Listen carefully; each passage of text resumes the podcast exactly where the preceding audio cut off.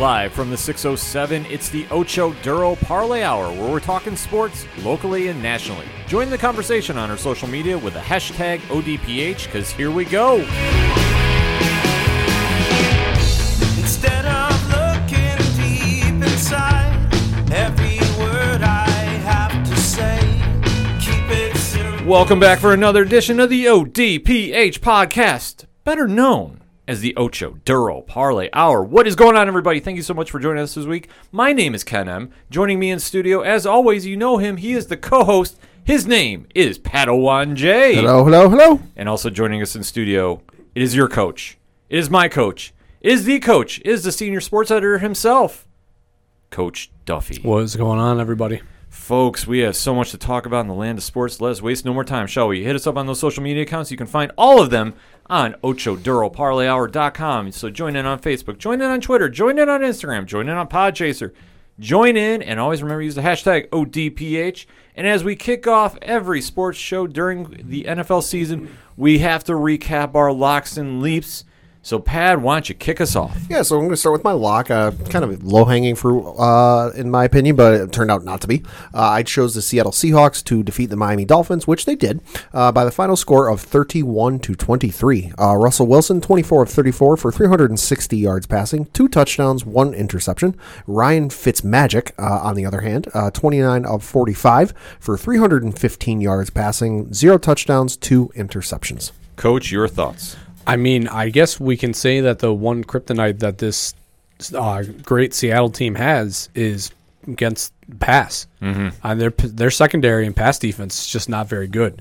Um, I mean, obviously, two interceptions is great. Not not necessarily, you know, those were great coverage interceptions as they were just not great throws by Ryan Fitzpatrick. But I mean, this is uh, if I'm you know uh, the Seattle Seahawks, you know, going into the later part of the season, this is a concern for me, especially once you have to you know if you have to play a Dallas team again, or you know if you have to play a Tampa Bay team that you know obviously throws the ball pretty well. So yeah, I mean, this is definitely something that if I'm Seattle, you know, I have a little bit of pause for concern here. But on the flip side of it, offensively. I mean, outside of you know Green Bay, this is the most efficient offense in the NFL. Yeah, I mean they move Yeah. through everything. You know, it doesn't matter uh, anything. They're Yeah. you're not stopping them. Yeah, no, I'd say the other uh, kryptonite they have, and maybe this is just because I heard uh, Troy Aikman say it like 15 times uh, last week. Third downs, they got a real issue with third downs. But you know what? It's it working for them. You know whatever issues they got because you Russell Wilson still throwing monster passes. DK Metcalf another monster day, four catches for 106 yards, no touchdowns, but he averaged 26.5 yards per catch. Good lord. ridiculous. Uh, I guess a couple takeaways I have from this. One, if the season ends right now, Russell Wilson is your MVP. And I think that you have to give him credit for carrying this team through. It's a tough, because argument. Aaron Rodgers is right there. Oh, we'll I get, mean, we'll get to him a little later. yeah. I mean, I know like. I know I want to give him the nod, a because you know he just he hasn't had it, so it's like you want to give him the vote, but fuck, if you can't, I mean, Aaron Rodgers playing some really good ball. Oh, absolutely. But for Seattle to be out to 4-0 for a start, it all is on Wilson, and he's carrying them through because, like we touched upon, their third down conversion rate does need some work, but their offense is clicking on all cylinders, and especially for traveling to the East Coast, which they normally don't have the best luck with, So Well, say. West Coast traveling the east, one o'clock game, Yeah. Right. You know, historically, Yeah. They definitely did what they needed to do and held off the Dolphins. And I, the other takeaway I had from this is the emergence of DK Metcalf. Yeah. well, the And- emergence has been there. I mean, But this is where I think it really showed up for four catches and 106 yards. I heard the best comparison that he is a faster TO, and that is what Metcalf's game is. That he's he's a TO prodigy, but he's faster. Okay. man, And that's good. That's real. I didn't even think. I was like maybe thinking, uh, um, not uh, Randy Moss, but a uh, like a Michael Irvin style because he can run the intermediate. Oh, I mean, I guess he really does run the the post and the flies. So, yeah, that's a really that's a really I- really I- good comparison. I honestly can't remember where I read that from, which uh, former player said that. But looking at his game, maybe a Dez Bryant I could have seen too, but yeah, I mean, Yeah. But I- Terrell Owens is a very, very good comparison because he's because he's big. Uh, Dez was big, but not like built like Yeah. T.O. built. You know, Yeah, T.O. damn. T.O. is a physical sus- specimen, and so is Metcalf. yeah. Oh, yeah. Especially for the size he runs. Because I always thought when he came in the league, he was going to remind me of David Boston. Yeah. Oh. When he was there. But David Yeah. Boston was small. He was only like five eight, but yeah, he was But he musculature was the biggest shit. five eight wide receiver I've ever And- seen in my life. And we all saw the photos of you know the combine and stuff coming out where we're all everyone's going, holy shit, look at the size of this guy. I mean, I'm looking at ES his profile on ESPN.com, listed at six foot four, 229 pounds. That's a friggin' big 229 pounds. Reminder that I wanted the Giants to draft him. Oh, yeah. I said it multiple times that at 17, if he was available, instead Oh, I of was taking, looking at him going to, to telling the Pats to go get him. Well, hell, I mean, they got his partner out of Ole Miss, Yeah, and he's true. a pretty good wide receiver too. true. But I had said at 17, if he was available, fucking Giants need to look at him. Instead, it- they draft the defensive tackle, and where does he go? 19 to Seattle. Yeah. It's just scary that he slid that far because I thought he'd be in the top 10. Well, I mean, there's a, I, I don't want to say the quote unquote character issues, but I do think there's a little bit of personality conflicts that you know all. I mean, when you break down great wide receivers, what do they all have in common? Personalities. Yeah. Mhm. it's just it's a position, and we've talked about it on the show. Yeah, it's a diva complex. well, Yeah. yeah, it's just a it's a position of of not I don't want to say arrogance, but it's a position of personalities that they just carry themselves differently than a lot of other uh, skill set players. Yeah. and it- that's an intangible that you really want. I mean, Yeah. look at what Odell Beckham's doing in Cleveland. You know, Mm-hmm. for as much grief as you know, especially now. You know, now that they've really figured out that offense. I mean, he's still a great wide receiver. Yeah, he's a personality, but oh well. You know, I would much rather have the the passion and the fire of a that wide receiver like a DK Metcalf or him than I would just a quiet, you know, one catch for 17 yards type, Yeah. you know, wide receiver. You know, I, I want that explosiveness. Yeah, I mean, you see that with different positions too. I mean, you think the quarterbacks, you know, the ones who have succeeded and been around a while, you know, mm-hmm. calm, cool, collected. They'll get loud when they have to. They'll, they'll kind of speak, raise their voice a little bit when they have to, but they're kind of even keeled and level headed to a degree. Receivers, like we said, the, it attracts the divas. It attracts the larger than life personalities. Yeah, you either get a Marvin Harrison or you get a Antonio Brown. Yeah, Right. I mean, it's literally that side of the spectrum, whichever one you get. Metcalf, I think, falls a little more towards the Harrison side because even though he does have that kind of personality, you don't see it overshadowing the team. Well, it hasn't been. I don't think it's really been. I, I mean, I don't know. I can't. I don't know who the Ole Miss coach was when he was there. But I mean, it really. He, you haven't seen his personality really break Yeah.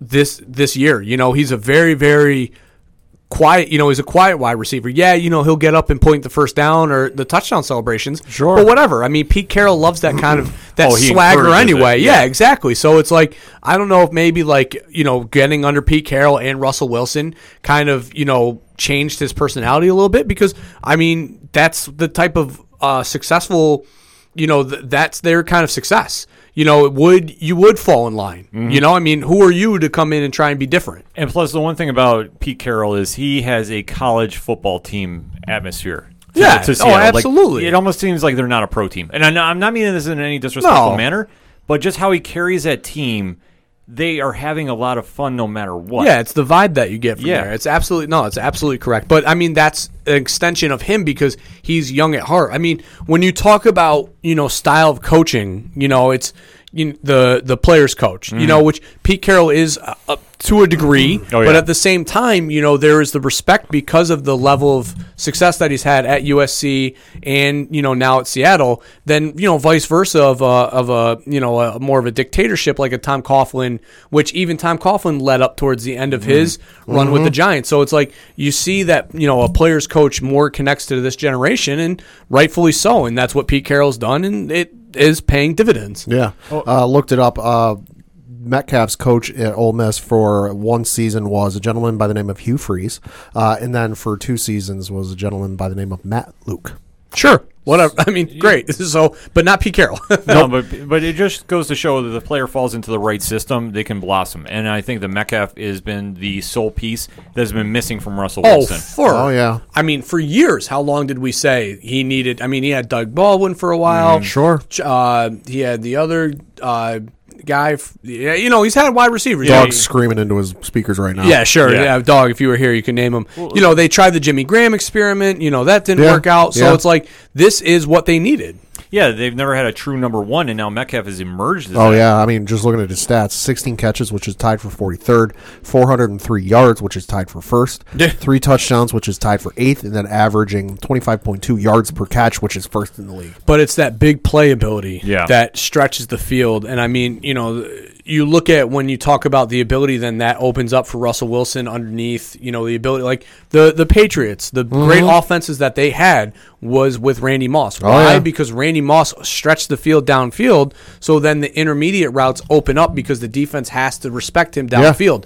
That's exactly what's going on with Seattle right now. DK Metcalf is stretching the field by running those deep ones, you mm-hmm. know, and his ability to go up and get the ball opens everything up underneath that Chris Carson can get some, you know, the dump off passes. Russell Wilson can, you know, the play action read is there. Just everything opens up when you're able to stretch the field. Yep. Yeah, and that goes to show how, how this offense is clicking. And like I said, Wilson, Wilson is taken it to a next level. Mm-hmm. They're winning the games. Chris Carson has definitely been the workhorse back that they needed. 80 yards and two touchdowns. Definitely having another monster day. But it's not. It, he doesn't need to do much. But he though. doesn't. You know, yeah, exactly that's where I was thing. going. Yeah. like this this offense is so balanced that they're not relying on running the ball down everybody's throat or having to have a shootout. They come in and they match what the defense is giving them and beating them outright. Mm-hmm. Because Miami being one and three, they're one and three for a reason. They have a very anemic offense, and their defense is hanging in games, but Yeah. they're not hanging enough to close. No. Yeah, and we're definitely going to see Tua by that bye week. Oh yeah, Tua is That's coming for sure. Tua is coming sooner than later. So I mean, they almost they didn't commit to Ryan Fitzpatrick until their press conference today. So Right. yeah. Right. So I mean, obviously, it's going to be two a time down there, and for Miami fans, that's the sole highlight that they're going to be looking at because they haven't had one since uh, the Perfect Dolphins. Yeah. Enough said. No, and it's got, looking at the Seahawks. It's going to be real interesting here because they've got the Minnesota Vikings coming up this week. Sunday Uh, night. Yep, on Sunday night. Then they got a bye week in week six, and uh, coming out of the bye week, they've got Arizona, San Francisco, and Buffalo. Just looking at their schedule, they got Arizona again, Philly, New York, Giants, and Jets, uh, Washington, uh, the Rams, and the Niners. Uh, just looking at this, I think the only team looking at this giving them a run is maybe the Rams. Yeah, I would say so, definitely. So all of that being said, Seattle's going to have a good test ahead of them, but it was a good win to come away with. And Miami is Miami. Enough said. Yep. Pad. Yeah, switching over to my leap, uh, I chose the Chicago Bears to defeat the In- Indianapolis Colts because I figured, yeah, you know what, you bring in Foles, maybe that'll spark some something in the in the Bears and really get them going. But ended up being wrong. Uh, the Colts ended up winning by the final score of 19 to 11. Uh, Philip Rivers, 16 of 29 for 190 yards passing, one touchdown, no interceptions. Nick Foles, 26 of 42 for 249 yards passing, one touchdown, one interception. Coach, your thoughts? Yeah, I mean, so obviously the Bears go into this game undefeated. You know, having especially that huge comeback win against Atlanta, w- switching quarterbacks mid-game.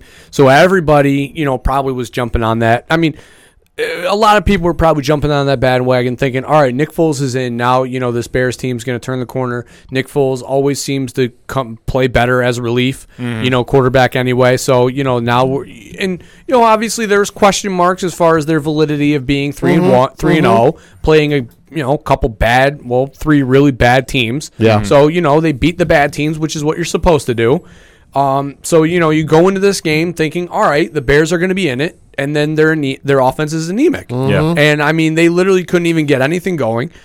I think that this just shows, uh, like we said last week, that you know it's not Trubinsky. You No. know that obviously Yeah. couldn't lead this team. It's that they don't have pieces offensively. Allen Yeah. Robinson is a nice piece, but it, he's obviously not a number one wide receiver. Let's say Right. seven catches for 101 yards and their lone touchdown. Yeah, which is great, but I mean, is it really, you know, the threat that you need as far as dynamic playmaking? You know, maybe Yeah, not. yeah. And their run game is terrible. I mean, Yeah. obviously they they've had a couple injuries on the uh, you know, in the running back spot. Their Sure. number one wide their number one running back is hurt for the year. Yep. So that hurts.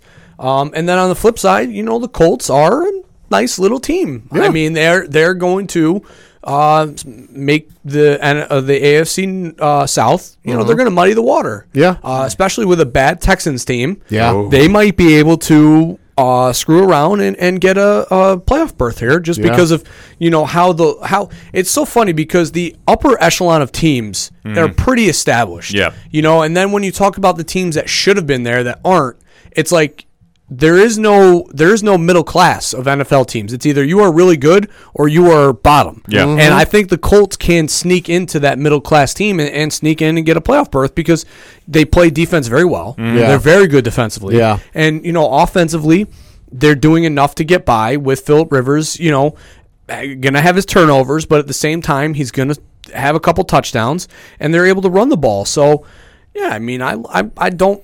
I don't think this Colts team is going to go far, but I don't. I don't dislike them. You know, I definitely think the Colts will be able to make the playoffs, just given how bad that Houston team is, especially just firing their head coach Bill O'Brien the other day. But in terms of the Bears, Christ Almighty, you got to get something on that offensive side of the ball. You know, like Coach said, their running game nothing real special. David Montgomery was their leading rusher. Ten carries were twenty seven yards, zero touchdowns. His longest run was six yards, so not even a first down, and he averaged two point seven yards per carry. You know, after that it was Cordarrelle Patterson with three carries for five yards. And then after everybody after that was negative yardage. And like I mentioned, Allen Robinson, seven catches, 101 yards, one touchdown. But okay, at that point, you know Robinson's going to get the ball. Just double cover him and try and get the other guys to beat you, which they didn't. So Foles has got the talent. We've seen that. Hello, look at as much as it pains me to say it. Look at the Super Bowl highlights. He's got the talent. If you got the pieces around him, god damn, get him something.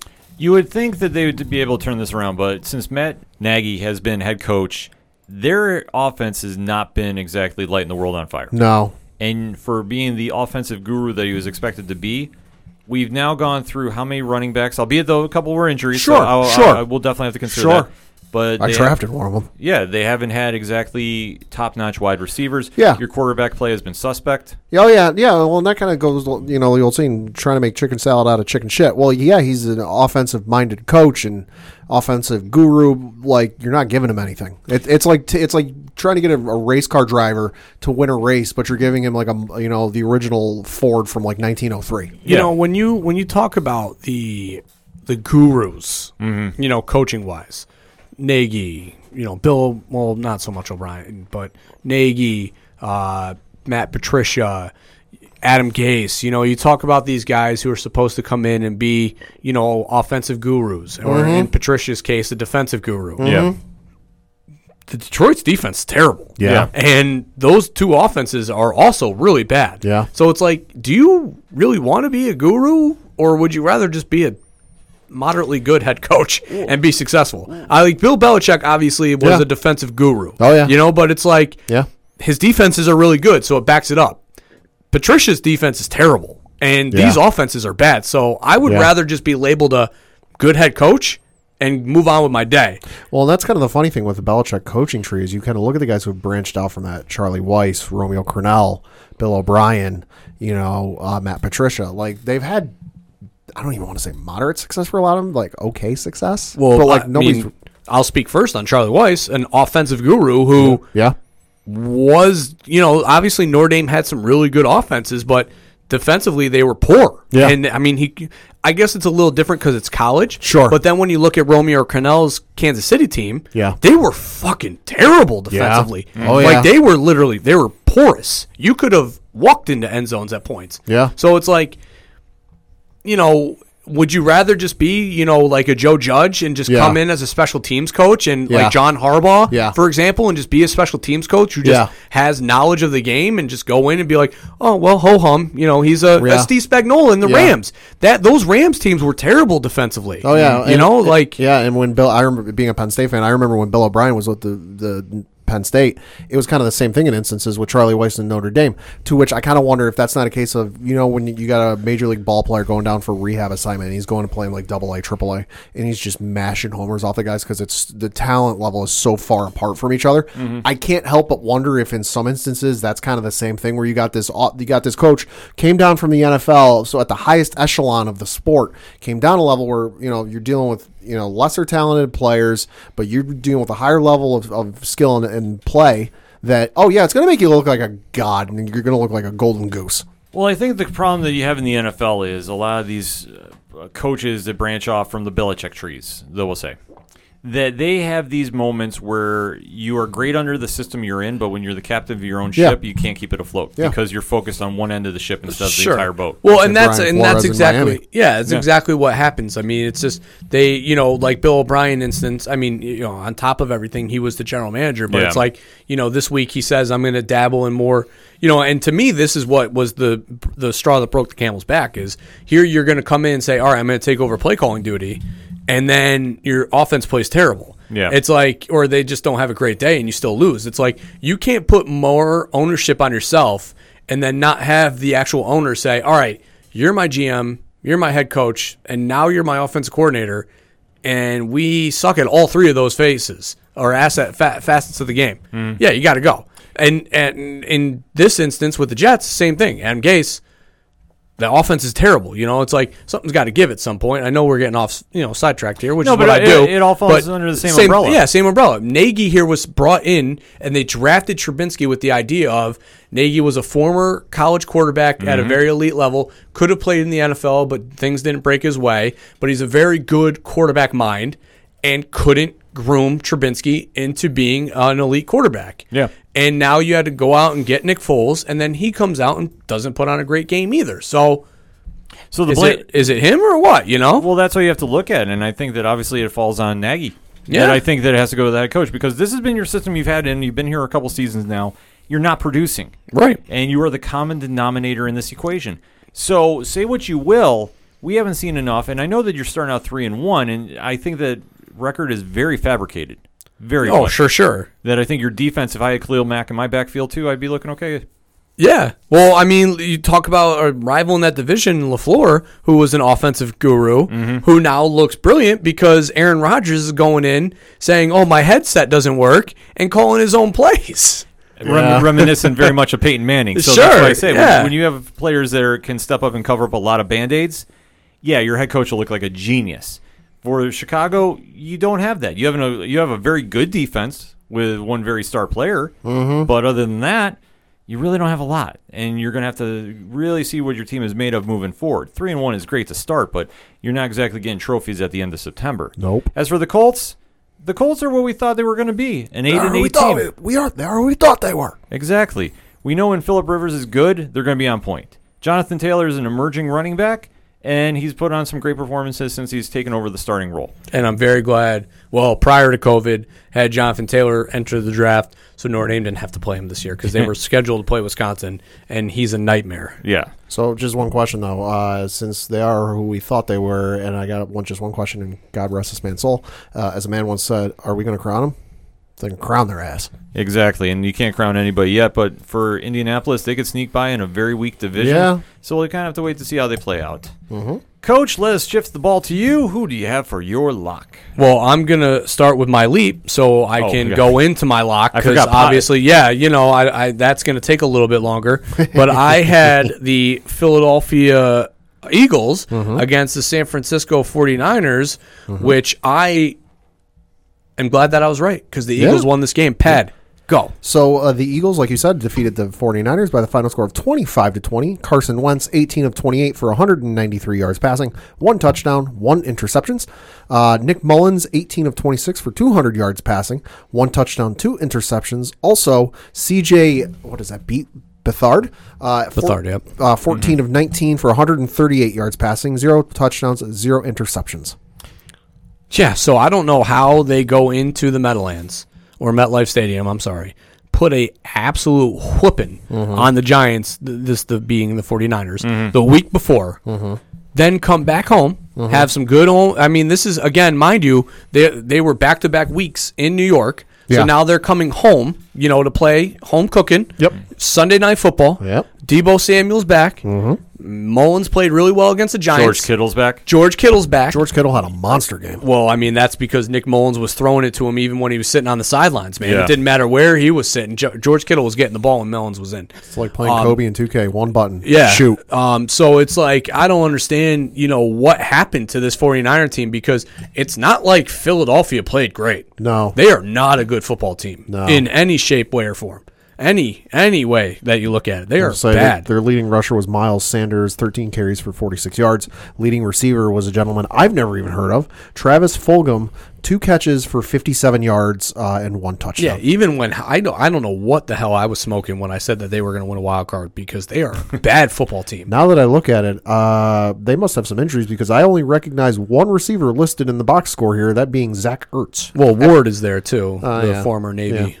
What quarterback. But yeah, they no, they're in, they're decimated with injuries. Yes, but even when they're not, it's not like Alshon Jeffries is exactly playing football to the point where you're like, oh, that's the guy that left Chicago and went to Philly. You know, like he's been a shell of himself, especially now that the injuries have added up. Um, I mean, uh, uh, number ten there, DeSean Jackson, Yep. Yeah. is playing terrible. He's not the same. You know, I'll now that he's injuries not- are adding up. He's a shell of himself. Yeah, he's a Well, shell. he, he must be injured because he's not even listed on the No, he's stats. injured. out. Yep. Uh, Dallas Goedert, uh, their other tight end, who was arguably going to take uh, Zach Ertz's spot, he is now injured and on IR too. So it's. Yeah. like they're decimated. I get it, but they're not good when they're there. I'll say, hey, from the plus side for Philly, Jalen Hurts looks like he saw some game time. Uh, credit for one fumble. yeah. Well, it is going to be what it's going to be with Philly because they're decimated with injuries, but they're scrapping by. And I think where they snuck a win in here because the Niners took them too lightly. I think for as bad that- as the Niners brutal. w- have been decimated by injuries, and granted, they did get some help back, they still took this team too lightly. And I feel that when you do this, you're going to get caught. Like this honestly felt like a trap game to me. As weird as this sounds, it Well, who do they have next week? The Niners have Miami next week. Oh, so this definitely wasn't a trap game. Yeah. This was Oh, they I'll say are they looking two weeks ahead because they got the Rams on in week six. You almost Yeah. have you almost have to wonder because I think when they were coming off the their last game there, they were like, okay, we got an easy game with Philly, we got an easy one with Miami. Maybe there's something to that because you look at kind of all the social media and the memes that have been going around and, and fans, you know, not not even not from players or, or coaches, but like the memes that are going around are just about how bad the NFC East is. Yeah. That there's that one meme where I think it's supposed to be like a cartoon head of, of the dragon monster from Godzilla, and they all got the goofy faces, mm-hmm. you know, and it's just all and it's got- Ghidorah, I think. Ghidorah, yeah, Ghidorah from Godzilla, and it's got all the logos of the NFC East teams. Maybe there's something to that that they came into the Meadowlands, eh, you know, MetLife Stadium, and beat the Giants, and were like, hey, you know what? We may be down a bunch of guys, but we're still a pretty damn good football team. Oh no! Look at how bad this this NFC East is. Eh, We're playing an NFC East team. We're gonna roll these guys, and it's no problem. We got this in the bag. Surprise! Yeah, I feel it, I fully think that. That's why I say it, it felt like a trap game to me because the way that they came out, and uh, granted, they had a bigger fight from the Giants than I thought they were going to have. Yeah. But to travel out and with how much of a dumpster fire Philly's been, Yeah. I figured that they thought they were going to just turn it on and roll. We had Kittle coming back, we had Samuel coming back, we right, had everybody. And, right, and at halftime it's only eight to seven Philly, and then after the third quarter it's fourteen to eleven uh, San Francisco. But then in the fourth quarter, Philly puts up fourteen to year six. Yeah, so I think that they ultimately just took them too lightly and, Yeah. and give credit to Philly. They scrapped. Yeah, They did what they had to do. It was not a pretty game by any stretch of the imagination. No, no. I mean, this is a bad Philly team. No, it's a bad. Yeah, it's a And bad. this to me with the 49ers, I mean, you come back, you know, Jimmy Garoppolo is obviously your number one guy. He's Mm-hmm. hurt. You know, you, you I, for whatever reasons, you know, M- Mullens played really well, but you have him on a short leash Mm-hmm. against Philly for no reason. I mean, yeah, all right, he's not playing great, but it's like you got to reward the guy for how he played the week before. Yeah. You know, I mean, you can't just put a guy on a short leash just because of one poor outing when he's not even your number one guy anyway. Yeah. I don't. To me, that I think that was the most of the cause for the downfall of the game. Even though they, you know, only lost by five, it's like Yeah. you know you don't know what Mullens would have been able to turn around after halftime. And that's Right. and that's where you have to trust in your backups. But like I said, Beathard came in eh, 14 for 19, nothing right home about. But Mullens definitely deserved a chance to kind of dig himself out of the hole. Sure. And for as bad as Philly is, Frisco being one of the upper echelon teams didn't show it, and they let No. it, they let him on the hook, or and they got the W stolen from them. So it's like for Frisco, this next game against Miami is a must win. Uh-huh, and it's going to get real interesting after that. Holy shit! Break it China. down. So, like we mentioned, uh, this coming week they uh, they play at home against Miami, uh, and then week six they play at home against the uh, Rams. Then in week seven they travel to New England. Week eight they travel to Seattle. Week nine they play the, the Packers at home. Week ten they travel to New Orleans and play the Saints. And then week eleven they have their bye week. That is a brutal Yo. stretch. So I'm going to say this right now: if San Francisco doesn't win by 10 against Miami, mm-hmm. It's cause for concern. it's cause for concern. They're a wash. Like they're because I will tell you this: they'll be lucky if they split that run to their mm-hmm. bye week. Yeah. and they need to go in there with some momentum. They need to put on a statement performance. If they don't, forget about it. Mm-hmm. And it's so wild to think that how quickly the season can collapse. And you know, granted, I get that there's Yeah, injuries, yeah, but you have to show me something against the weaker teams. I'm Yeah. sorry, Miami is oh, a definite weaker team. yeah. For Philly, uh, They're going to get punched in the mouth next week. Uh, they're traveling to Pittsburgh and playing the Steelers, good night. and then and, and then the week after they're playing Baltimore. Yikes! Ugh. They're going to get punched in the mouth two weeks in a row, and that's not just because they're Philly. It's because Pittsburgh punches people in the mouth. Yeah, Pittsburgh, you know you're going to grind. You're Mm-hmm. going to grind for four quarters. Coach, And my lock, well, what felt like a lock was the Rams versus the Giants. Mm-hmm. Pad, go ahead. So the uh, Rams uh, won by the final score of seventeen to nine. Jared Goff 25 of 32 for 200 yards, one touchdown, zero interceptions. Daniel Jones, 26 of 36 for 190 yards, zero touchdowns, one interception. And I just want to take this moment to say the thoughts, views, and opinions upcoming here are that of Coach Duffy and do not necessarily reflect the thoughts, views, and opinions of Ken M. or myself or the ODPH. You uh, listener discretion is advised. I mean, all I'll say is I the Rams were favored by 12. The line pushed to 13 Saturday morning. Oh. They I thought they had this in the bag and they played terrible. I'm If I- astounded they kept this on uh, national TV I as mean- late as it did. Although that, when I was thinking about it, I was like, I don't think they can flex games. They can't. flex And it. I mean the 'Cause Ram. they I mean, would've. if I'm a Rams fan, I'm pissed. I'm not happy with this performance against the Giants No. because they were in this game up until you know Daniel Jones threw a, you know another timely New York Giants quarterback interception in the red zone. Right. Um, this was brutal. The Rams should be pissed. Fans should be pissed. Uh, Do the fans even care? Because like they never show up to the games. No, they're like Miami fans. Well, I mean, they can't show up to games right Well- now. Well, so- normal circumstances. I mean, yeah, I, I mean, I think they care because if you're a Rams fan, you watch the way that this team just performed against, you know, a team that the Niners just put an absolute ass kicking on the week before with mm-hmm. backups. Yeah. yeah. I mean, and you know, good for the Giants for coming out and being inspired and playing a little bit better football. I mean, they only gave up five sacks. The offensive line actually looked moderately okay. I mean, Aaron, is saying something. Yeah, I thought Aaron Donald. I thought uh, Aaron Darnold was gonna.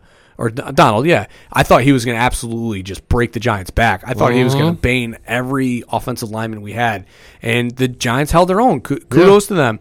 They still, you know, they found a way to run the ball, which was a miracle.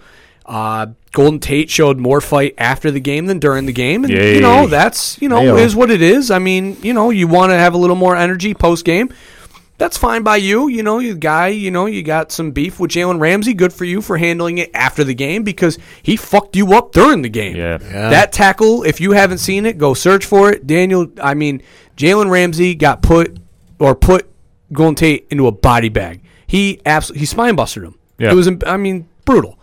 Um, if the Giants don't draft Trevor Lawrence in this upcoming draft, if they do have the first pick in the draft, I will be furious because this team is bad, and I know that trading down, you know, getting extra picks, yeah, that la di da sounds great.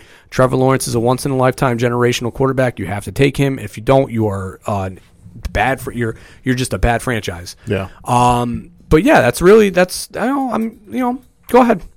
You know the Rams should have absolutely shredded the Giants during this game because the Giants not really much going on, Mm-hmm. not a whole lot good going for them.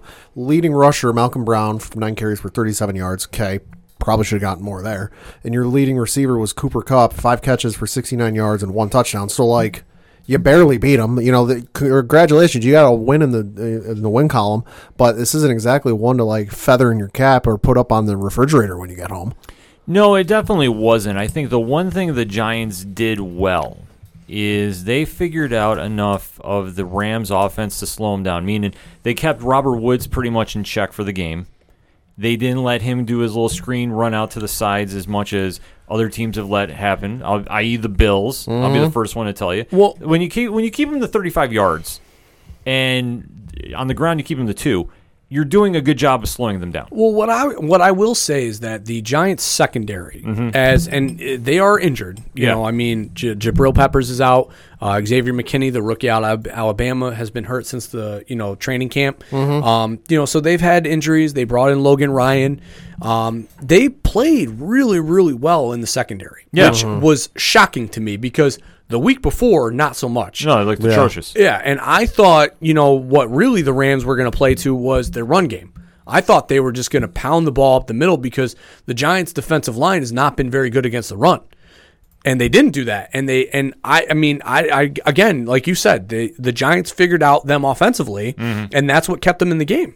And I will say this: I thought the McVay should have done that too. I thought they should have ran the ball, even though it's a running back co- by committee. I think I was supposed to get drafted and, and run for him this week. Well, I mean, Brown, you know, they the running back by committee. I pick up Henderson thinking like, even if it's a running back by committee, you know, they're going to give the ball the hot hand. Yeah. And at one point, you know, yeah, Brown had a solid stretch, but I mean, he wasn't doing anything to push the needle, and they left him in for like three, four series after halftime, and that was head scratching. Because McVay, I don't think, in my opinion, can manage a running game. No. I honestly think ever since he got his run to the Super Bowl, when you have Todd Gurley in his prime, that makes up for a lot of mistakes. Sure. Well, because you can run right, run left, and you just can trust that he's going to break a run. Yeah, and then and then they had what C.J. Henderson as his backup that year, so it was a good. Well, they picked him to- up late. they picked Yeah. him up late. Yeah.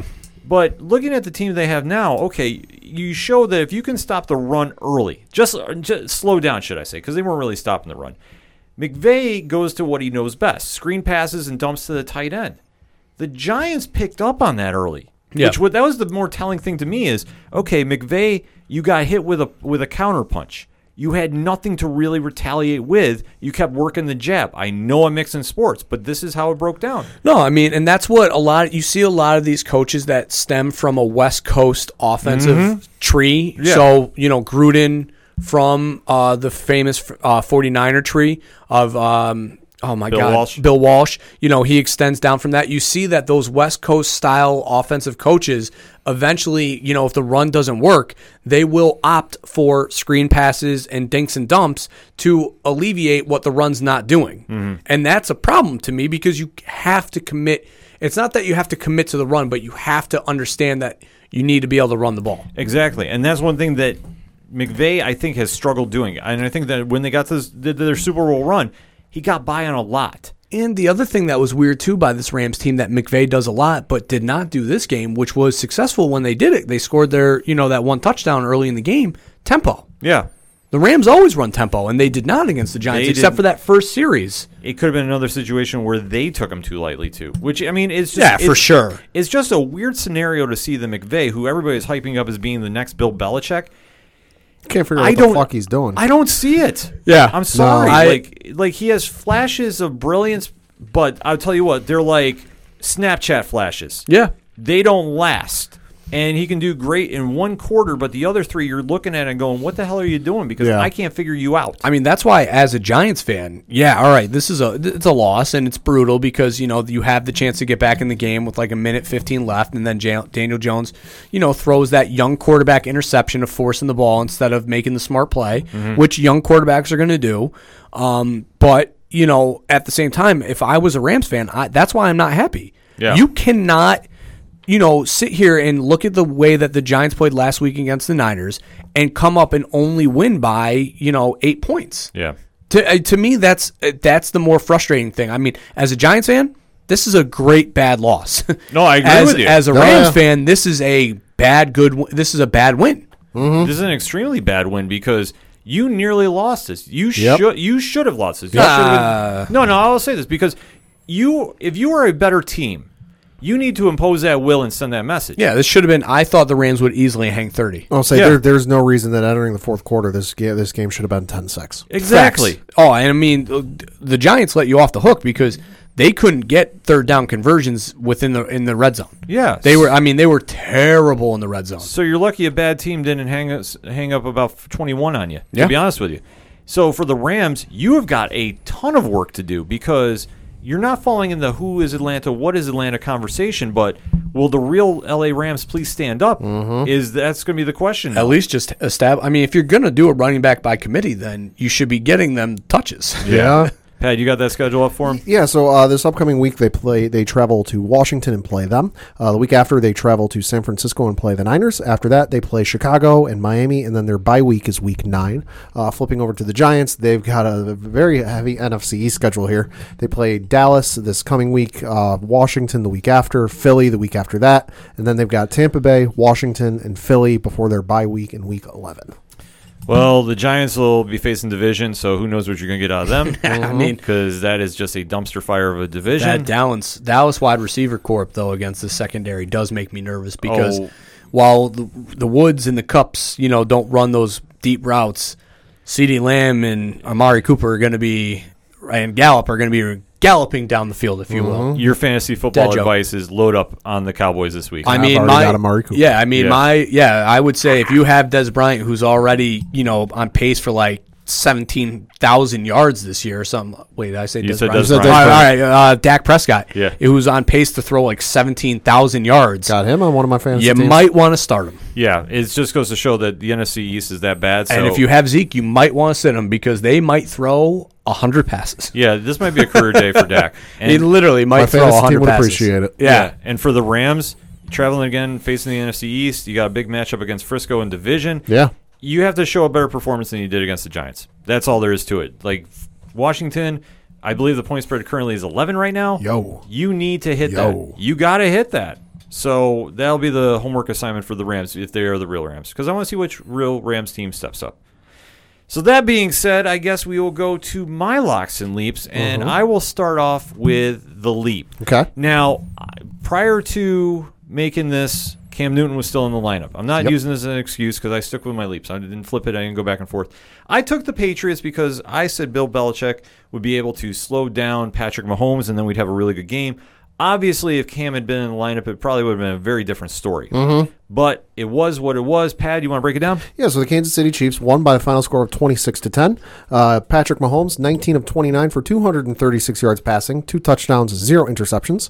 Uh, and then Brian Hoyer, 15 of 24 for 130 yards passing, zero touchdowns, one interception. And then Jarrett Stidham, 5 of 13 for 60 yards, one touchdown, two interceptions. Coach, your thoughts? I mean, the Chiefs offensively are again. I've said it last week. I'll probably say it every week, just like the Trevor Lawrence thing for the Giants. They're they're. I mean, you cannot cover them. It is Yeah. literally impossible to cover this Chiefs offense. Tyreek Hill, too much of a threat. The run game, too much of a threat. Sammy Watkins, tight ends, offensive linemen. You never know what they're going to throw at you. You never know what formation they're going to throw at you.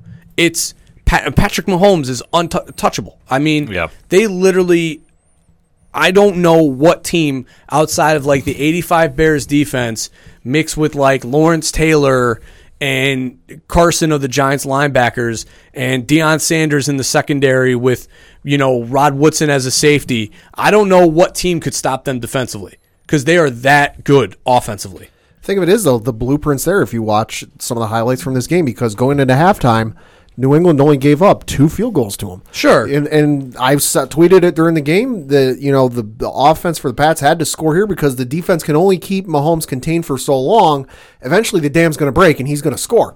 And they held him for the longest time. And, and dear NFL head coaches that have to play the Kansas City Chiefs either some point down the road or potentially in the playoffs, the blueprint on how to beat them is there. The Pats did it they showed you how you beat them. They were putting, in, they were bringing down uh, linebackers who you didn't know if they were going to blitz or not. But then they drop them in the flat, forcing Mahomes to run around and, and do what I like to call schoolyard bullshit, and just run around, run around, run around, run around while everybody's covered.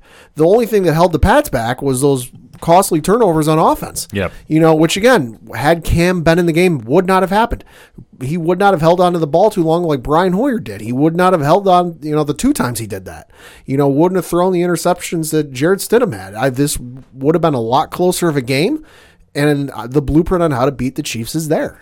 I fully agree with you, Pat. I think that the Patriots schemed Patrick Mahomes very well. Mm-hmm. I just think that offensively, the Patriots really struggled without Cam, and I Yeah. think you can see it was a day and night difference. Oh, yeah. They got the running game going. I mean, Damien Harris had 100 yards. Off off the practice squad. Yeah, which he probably won't play next week because that's how Bill Belichick rolls. Probably. So just get fair warning for your Well, no, he might. No, he might because uh, what is it? Uh, Sony Michel's on, on IR. IR, yeah. So he's out for a few weeks. So anything's possible. But like I say, it's just the joke with the Patriots is you never know who's going to step up for him. And this defense surprised the hell out of me because I, like I said, I did not know what I was going to get out of this defense because we're missing nine defensive starters, but Mm-hmm. they surprised the shit out of me. Here, here's the thing, though, and I, I understand and respect, you know, you guys saying that the blueprint is there because, yeah, up till halftime, Yeah. they held them to two field goals. Well, what happened after t- t- after halftime? Kansas City made adjustments. Kansas That's City- the problem. You gotta you gotta punch, you gotta counter punch, and New England didn't react fast enough to their counterpunch, and that's what's going. That's what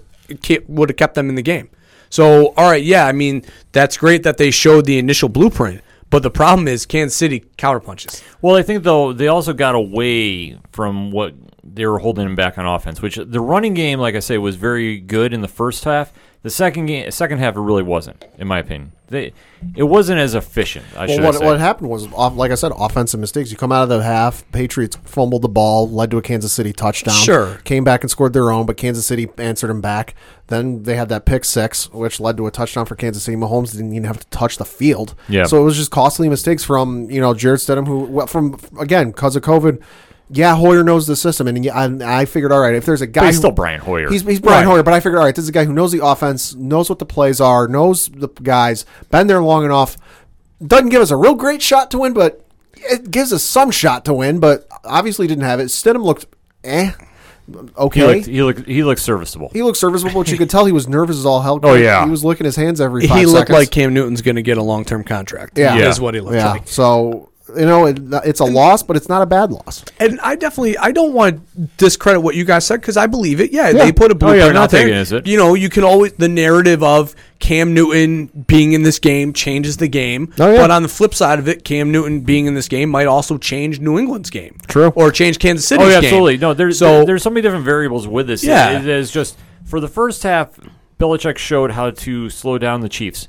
I think if they had a better offensive production in the mm-hmm. second half, it would have been a lot closer. Yeah. But give credits to the Chiefs because Andy Reid made those adjustments, which I'll be honest, you don't really see him do too much of in the second half. No, Well, I mean, I well, I I know you know Andy Reid is the is the heck, but the offensive coordinators he calls the plays. Yeah. Yeah. I- and the gentleman's name escapes me every time, and I know we mentioned him last Oh, week. Eric, um, Yeah, he you know he's the one that made obviously him and Reid You know, uh, Reed's the head coach, so he has final say. But you know they make decisions together, and the offensive coordinator does call plays for them. So I mean it. It goes to show that you know the, the guy deserves a head coaching job. Eric Bieniemy. E- Eric Bieniemy. I mean, he's a great offensive coordinator. I mean, the and listen, I I definitely think that New England is a very good team. And just like when the, you know the Giants had that you know the run against that undefeated team, and you know that game week seventeen, Yeah. you know the Giants were in it up until you know late in the third quarter when New England you know pulled away. Oh, the Giants you know showed what you need to do yes and no. I mean, the Giants knew what you need. You needed to get pressure on the quarterback. The problem is with Kansas City. Yeah, all right, you limit the run game. You force the ball into Patrick's hands. You put pressure on Mahomes. You you know you do all this and that. But it's like, all right. The counterpunch is going to be we're going to screen for Travis Kelce, and he's going to run umpteen trillion miles on you and probably score a touchdown. Or we're going to bubble screen Tyreek Hill you know, or we're going to end around Sammy Watkins. It's like Mm-hmm. it's just an endless counterpunch of, of of things that you know really makes me think that you know they're definitely better than Baltimore for sure. Oh, yeah. and they're definitely better. Sorry, Ken. Than the Bills, Oh, I'll give you that. and you know they're uh, definitely better than New England. And I mean, when it comes to the NFC, I don't think there's a single team that can touch them offensively, let alone defensively. So you know, once New England, once Kansas City maybe plays a little bit better defensively, because I agree, I thought they didn't look great defensively, even though No. they only gave up ten points. Still an ugly ten points. Mm-hmm. Um, if they turn around and if Cam Newton's in this game, it is closer. oh yeah, I just, I, I really, I mean, Kansas City's too much. Yeah. Uh, yeah, as right now, I fully agree with you. I, I'm going to say they're the best team in the AFC. They might be the best team in the whole NFL. They are. I mean, that's something. It's debatable. Yeah. I say we can have that discussion. I don't know who you would put from the NFC. Well, you got to kind of look at Green Bay. Sure. That's how you like that segue. So going for Bow, bow, my, going for the lock. I have to say though, Green Bay is playing. Well, let me rephrase this. Aaron Rodgers might be able to take on Kansas City by himself. The man's a savage. He is an absolute savage because for as great as Kansas City has played, and don't get me wrong, I mean they have a great test this week against the Raiders coming up. They should be winning games and putting on performances like they did. They made great second half adjustments, but when you flip the coin to the A or to the NFC, there's only one team that is really carrying the offensive juggernaut per se, along with Seattle, I, I should say rather. But Aaron Rodgers is playing that Mahomes level, if not better. And you even saw during that game. Pat, you got those stats? Yeah, so Green Bay won by the final score of 30 to 16. Aaron Rodgers, 27 of 33 for 200, 327 yards passing, four touchdowns, zero interceptions. Uh, and on the flip side, Matt Ryan, 28 of 39 for 285 yards passing, zero touchdowns, zero interceptions. Coach, who is Atlanta? I don't even want to talk about them. Porque is They're Atlanta. dumps. They're a dumpster fire. I don't even want to. I'm, I want to talk Green Bay, and Green Bay only because I don't. Atlanta's not even a team to me. Burn it down. Burn the building down. Also, I got to give a shout out to the 30 and Nerdy podcast. Uh, what in tarnation is Atlanta? Shout out Tyler Mack. What up? Uh, Green Bay is very good.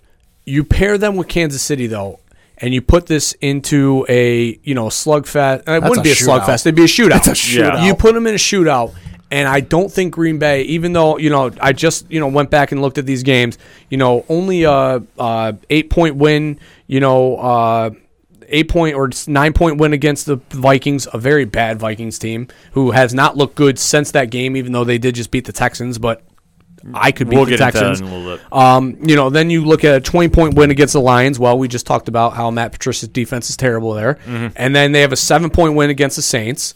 Well, you know, the Saints do have a pretty good defense. So, all right, kudos there. But then you look at a 14 point win against this team, a- as I will refer to them from now on.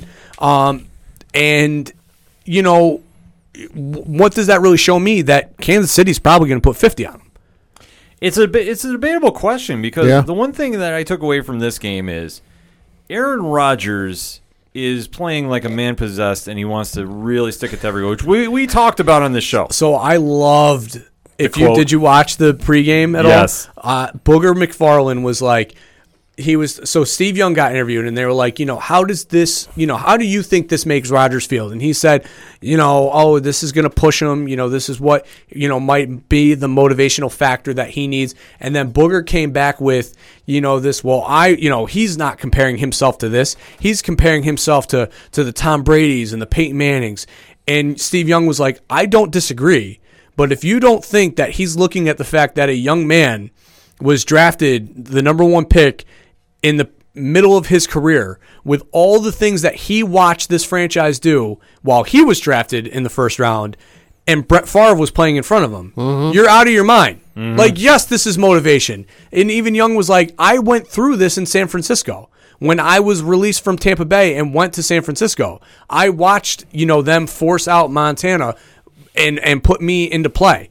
So you know Aaron Rodgers is watching this. This, th yeah, okay, yeah, he might be, you know, he might be comparing himself to Tom Brady, but he's looking behind him, and yeah, he might be playing nice, but in his mind, as you said, the dude is a savage. Yeah. He is absolutely using this as steam. Uh huh. I have to read this quote before I hand it to Pat because on the Pat McAfee show, I was just about to read the same quote. I'll, yeah. I'll let you take it if you want. Yeah, so on the Pat McAfee show, uh, in regards to his quote unquote down years, he said, quote, I sometimes laugh when people talk about down years for me because a lot of times down years for me are career years for most quarterbacks. It's, it's just facts, bro.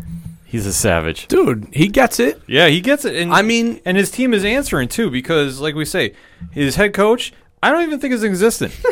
like this reminds me of, of, of I'm sorry, like the, it Yeah. literally, it, this is you could call him the Green Bay Rodgers because literally is Aaron Rodgers' team and he's doing whatever the hell he wants. And you know mm-hmm. what? His head coach is It's doing the smart thing. He is not saying a damn word this Well, season. you saw last year when he did try to say Yeah. something. You know, you saw that Dallas game on Yeah. thank, uh, not Thanksgiving, but that Sunday afternoon game, and you know, you definitely saw after that it was a Yeah. defer to Yeah. you know whatever Mister Rogers, as Matt Lafleur should probably reference him as, Yes. for the rest of the year. And kudos to him. That's smart coaching. That Yeah. will get that Yeah. will keep your job. Yeah. yeah, he, he's definitely going to earn his job, and I think for Rodgers, there you have a dominant hold in the NFC North, and you have to think that they're one of the odds-on favorites for the NFC title. I mean, I again, you know, they beat the Saints in New Orleans. Now, this is again without fans though. So like Well, you have to. this is this is huge for Aaron Rodgers because his one ability, and they talked about it on, um, you know, everybody's been talking about, but in particular, they talked about it on the NBC broadcast with his ability to hard count and how well he is. Like he's the since like 2000 and like 10, hmm. he's the number one rated quarterback as far as free play Yeah. successes that's great because again it's a free play so if you if they if you hike the ball and they're off sides and the you know the refs let it play Oh on God, yeah. you know and if you, Rodgers is a master. yeah if you if you jump them and you're able to get a free play off of it and you're still scoring touchdowns or or first downs off of it at the end of the day all right you miss it it's still first and five. Yeah. you know what i mean? So he literally that success rate you know without fans is a huge help because you know who knows in new orleans you know he might not get them to jump off sides as much. Mm-hmm. So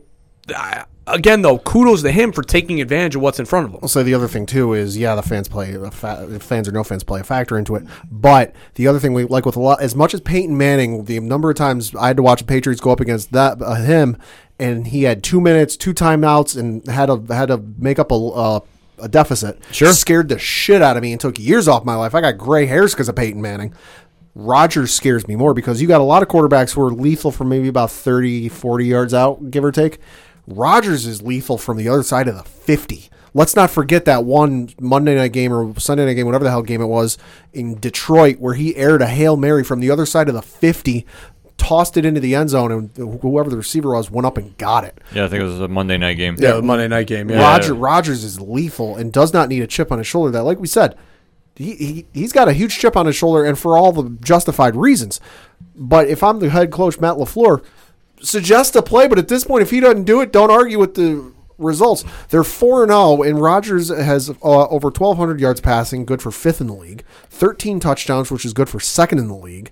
Zero interceptions, which is tied for first in the league, and a 92.8 QBR, which is first in the league. All mind you, without his number one wide receiver. Mm-hmm. Exactly. He does it by wide receiver by committee. But I will say one thing that has been overlooked a little bit is Sure. the play of Aaron Jones. Yes. That he finally has a running back to balance him out. I think Yes. first time since we've seen a, a running back in Green Bay since Ahman Green who's At really least. stepped that up. I mean, I think uh, Jamaal Williams too is a very good complement as well. I mean, he, he doesn't get as much credit as you know uh, Jones does, but yeah, I mean, this is the first time that they've really built you know a true run game that he can rely on that makes it easier for him to throw. You know, pat, you know, stretch the field a little bit.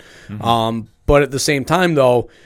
I think it's Aaron Rodgers as a threat that helps open up the run game. Yeah. Yeah. You know, so I mean, yeah, it's kind of a give and take. You know, almost of a, a chicken came before the egg situation.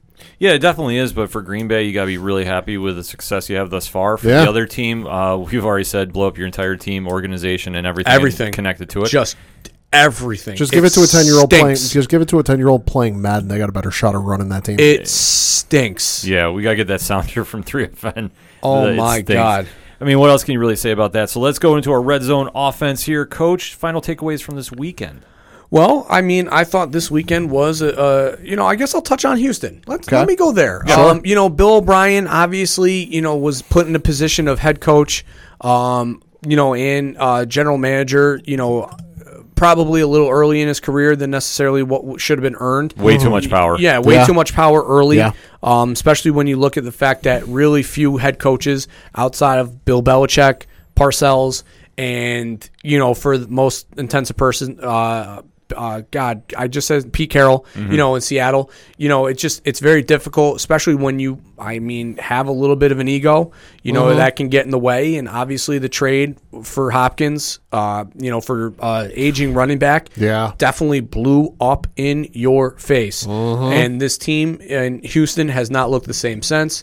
You know, uh, Grant, all right, if you want to change identity and you want to be a power run team, I get it. But then at the same time, you need to be able to build an offensive line around that strategy. They didn't do that. Deshaun Watson, I feel for you because your career years are being wasted right now in the middle of your prime. Uh, Will Fuller played a very good game, but I mean, at the end of the day, 0 4, you know, and yeah. they've had a tough stretch. That's Yeah. a tough 0 4 because they've played really good teams, but you can't start the season 0 4. I mean, the last time that a team started 0 4 and made the playoffs, I believe, were the like 12 Giants. Yeah. Mhm. That, you know, ultimately went on to, to win a Super Bowl. So it doesn't happen often. No. And it's not easy to do because you go 0 4, you got to at least finish in that division 10 and 6. Mm-hmm. So that means you can only afford two more losses. And that team is so much of a dumpster fire. It's not even. Two- yeah, and that and two more losses, and I don't think you can win games in a row with the way that that team's built. And JJ Watt, the same thing. I mean, I, it sucks because I think these guys. Shut up, Siri. I think these guys deserve better, and um, hopefully, you know, Romeo Crennel is going to step in. I believe as, as Yes. named the interim head coach Yes. and can turn something around. But I don't know. He'll, he'll guide that ship to the end of the season, but Yeah. I don't think they retain him. No. No, oh God, no, no, no, no, no, no. No, Pad, how about you? Uh, just want to mention uh, Cam Newton, since you're a Patriots fan, uh, everyone's kind of wondering what's the situation with Cam, what's going on with him. Uh, ESPN is reporting as of this recording that he is asymptomatic as of today, uh, so it is possible he could return to practice by Thursday and be good to go for the game against the Broncos on Sunday. So fingers crossed for that.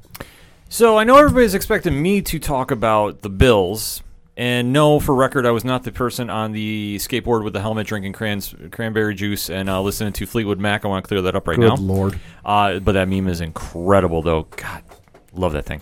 I'm actually going to close out talking about those Cleveland Browns. Oh. And, and three and one, and albeit they almost gave the game away to Dallas, but Mike McCarthy, uh, is he even watching defense? No, I don't think so. I'm sorry. yeah, I don't know. I don't even think he's watching any defense. They looked absolutely atrocious on defense. The fact that Cleveland is hanging 49 on your team, and I Grant- mean, it's funny. It's the same. What changed? Yeah. What changed? The only thing that was Nick Chubb left the game early. That was it. Well, no, I'm saying what changed for Dallas?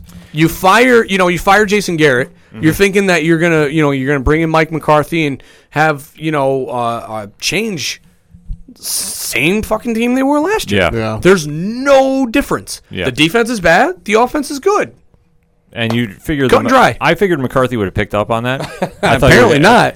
Like even the even the years he was in Green Bay, like they didn't have the best defense, but they had a serviceable one. This one, I'm sorry. Yeah. This is just the epitome of a one-sided team because your offense, yeah, is, is hanging up points. Dak is on a record pace right now, which I I don't want to be his uh, dealing with his contract situation next year.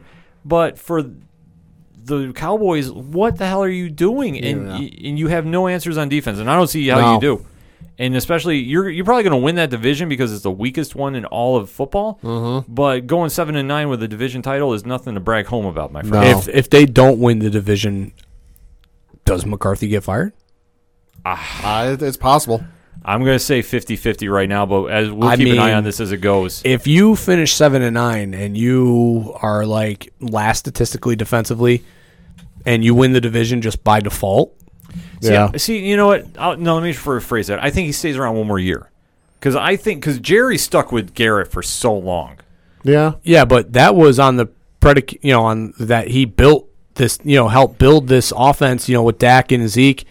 What has McCarthy brought to the table? No, the only thing he's brought is a different look to the offense, but you didn't need to. Ex- that's like putting more air into a freshly bought tire. There. I mean, we were. I just hijacked this too because you were talking Cleveland. So I mean, no, because because no, because the, the narrative is Dallas is bad, but how about them Browns? yeah, Yeah. Very surprising. Odell Beckham Jr. Welcome back to the league. It's been a while Burn since Hey. me, seen burn you. me in fantasy this week. I, I listen. I we killed the hire for uh, you know the uh, Steph Stefanowski or whatever. Yeah. You know, I mean, we we crushed that hire. Oh, you know, another offensive coordinator that you know never had head coaching experience, but he's figured out what to do. yeah. Yeah. Get the ball out of Baker Mayfield's hand mm-hmm.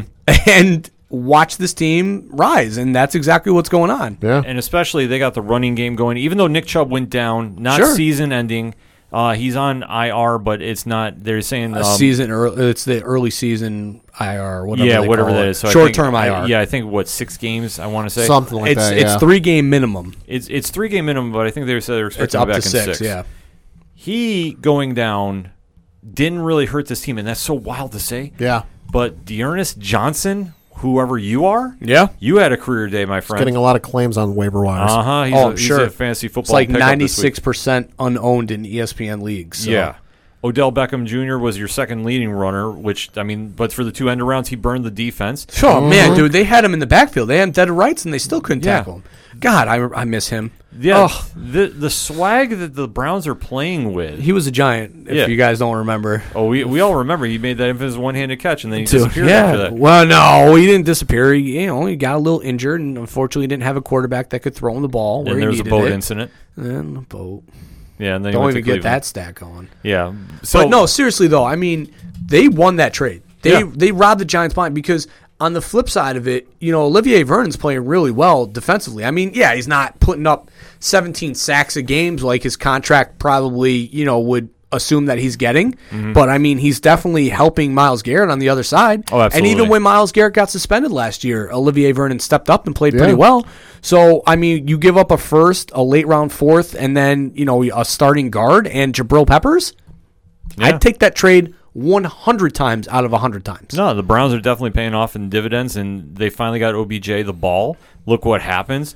Baker's playing with more confidence. That's what he needs. That is what he needed, yeah. So the Browns are really kicking in high gear right now. So you have to applaud them. Who would have thought a run game would be, you know, what would turn the Browns around? Yeah. Weird. I know. You know, you Crazy. don't have Kareem Hunt and Chubbs in your backfield, but Exactly. Somebody finally figured it out after how many seasons. You know, that's what they say. Gotta give them the ball and watch what happens. Mm-hmm. So, all that being said, we gave you a lot to recap on this week's edition of the ODPH Locks and Leaps recap. So, hit us up on that social media, will you? Hit us up on Facebook, Twitter, Instagram. Hit us with that hashtag ODPH. What is your takeaways from this week's football action? We definitely want to know. We're going to take a quick break. We'll be right back. Hi, I'm Sunny Hepburn, And I'm Brandy Fleets. and we're from Book of of Lies, the podcast, where we discuss liars, cheats, and thieves. Scammers and dirty, rotten scoundrels. You can tune in for new episodes every Tuesday to hear about another lowdown, dirty liar. And learn how to spot them. So that's Book of Lies Podcast. You can connect with us on social media Twitter at Book of Lies Pod, Facebook, and Instagram at Book of Lies Podcast. Bye. It's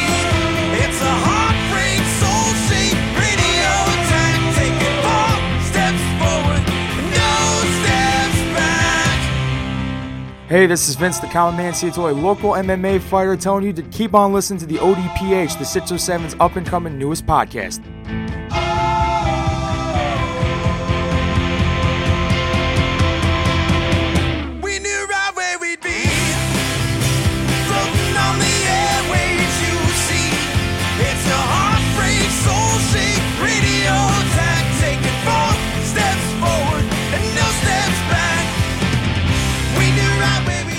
Welcome back for segment number two on this edition of the ODPH podcast, and let us talk some basketball. Basketball is my favorite Somebody's sport. in trouble. Break it down. It's NBA Finals time. It's the Knicks, isn't it? Knicks are in trouble. Oh wait, sorry, reflex. wow, wow. reflex. Sorry. Unbelievable. He's Unfucking Pat is believable. He's being got a to start like that. I know. I mean, now you just threw me all. I was bringing nothing but energy. Now you threw me all off into a sad, sad depression. I think it was all Haven't that, you been there for like twenty years? no. I, I think it was all that Close. Cam Newton talk last segment that Yeah. really got to him. So, Coach, let us rebound. Let us talk about those Lakers and Miami Heat. Okay, do it live.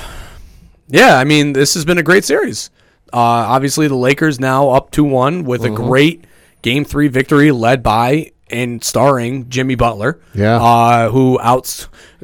I, if you didn't hear this, uh, everybody, I'm sure uh, you must have been living under a rock because he outscored, he out rebounded, he out assist LeBron James. First time in an NBA Finals game ever. Lottie fucking da. Yeah. I mean, even Jimmy Butler, to his credit, said that wasn't even his best game. Yeah. That when he was 13, he beat a 39 year old man, and that was the best game of his life. I fully believe that. So kudos to Jimmy Butler for not giving a shit because guess who wasn't? This guy, and he's got two thumbs. It's a great performance. Uh, Yeah. Don't get me wrong. I mean, I'm rooting for the Heat. I'm, Yeah, yeah. I mean, the Lakers, the story. Yes, I know. I but I, there's just something about Jimmy Butler that I just gravitate towards. It's it's the leadership. I just read a story. Uh, somebody posted on Facebook that Jimmy Butler bought all of his Miami Heat teammates hoops during quarantine so they could practice. So this dude was on it from day one. You know, he wanted this championship. He has been working towards this. You know, he leaves Philly where it was a sure deal. Yeah. You know, I mean, everybody was like, "All right, you stay in Philly, you and Embiid, Simmons. You know, Redick probably would have resigned. You know, you, you they would have been loaded. They would have. This would have been the year. No, going to Miami, young team, South Beach, rebuilding. Nah, not so fast. Championship. Yeah. And the Lakers are the Lakers. Yeah, no, and I know uh, last week I believe it was we we kind of all figured out you know the Heat would sneak out maybe game one, game two. Of course, that was before they lost uh, Bam uh, Adebayo, and then Goran Drag- Dragic went down. But should note good news for the Heat. Uh, the, according to sources uh, from ESPN.com, uh, Bam does uh, plan to play game four, which is tonight against the Lakers. So they got that going for him. So I'm I'm hoping I'm semi. I don't have a dog in the race. You know, I don't. I'm not a Heat fan. I'm not a Laker fan. I am a basketball fan. I enjoy watching good basketball. What I don't like watching is four game sweeps because that is boring as all hell, and nobody likes watching a one sided affair. You know, so I am semi rooting for the Heat in this instance because I hey I want to see this thing go five, six, even seven games because I enjoy good basketball. Yeah, this series has definitely been entertaining. I think more so than I thought it was going to be originally. Mm-hmm. Because game three, we really saw a twist in momentum. And with the Heat having their backs against the wall, because let's face it, they went down 0 3, the series was going to be sweep. Mm-hmm. I have no problem saying that. They showed up and they definitely answered the Lakers, and Jimmy Butler is the epitome of hard work. He is the heir to the throne of Mamba mentality. Yeah. There Facts. is, there is no question. You don't even try at me on OD Parlay Hour saying otherwise. He is the successor to that. He he embodies it full heartedly. Yes. He literally that is the, I I don't know anybody else who has this put the team on my and cuz LeBron doesn't. I mean, listen, I'm not a you know a LeBron hater, but at the end of the day, he threw a fit until he got Anthony Davis. You know what I'm saying? Like Yeah, yeah. everybody, everybody else has asked for stars. Mm-hmm. Jimmy Butler is asked to play and be around guys who want to play basketball solely and win.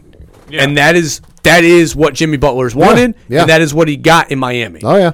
Yeah. And especially dropping 40 in that game, Mm-hmm. and it was a do or die situation. You saw him really step up. Yeah. You really saw him put the team on his back and deliver a win when they needed it.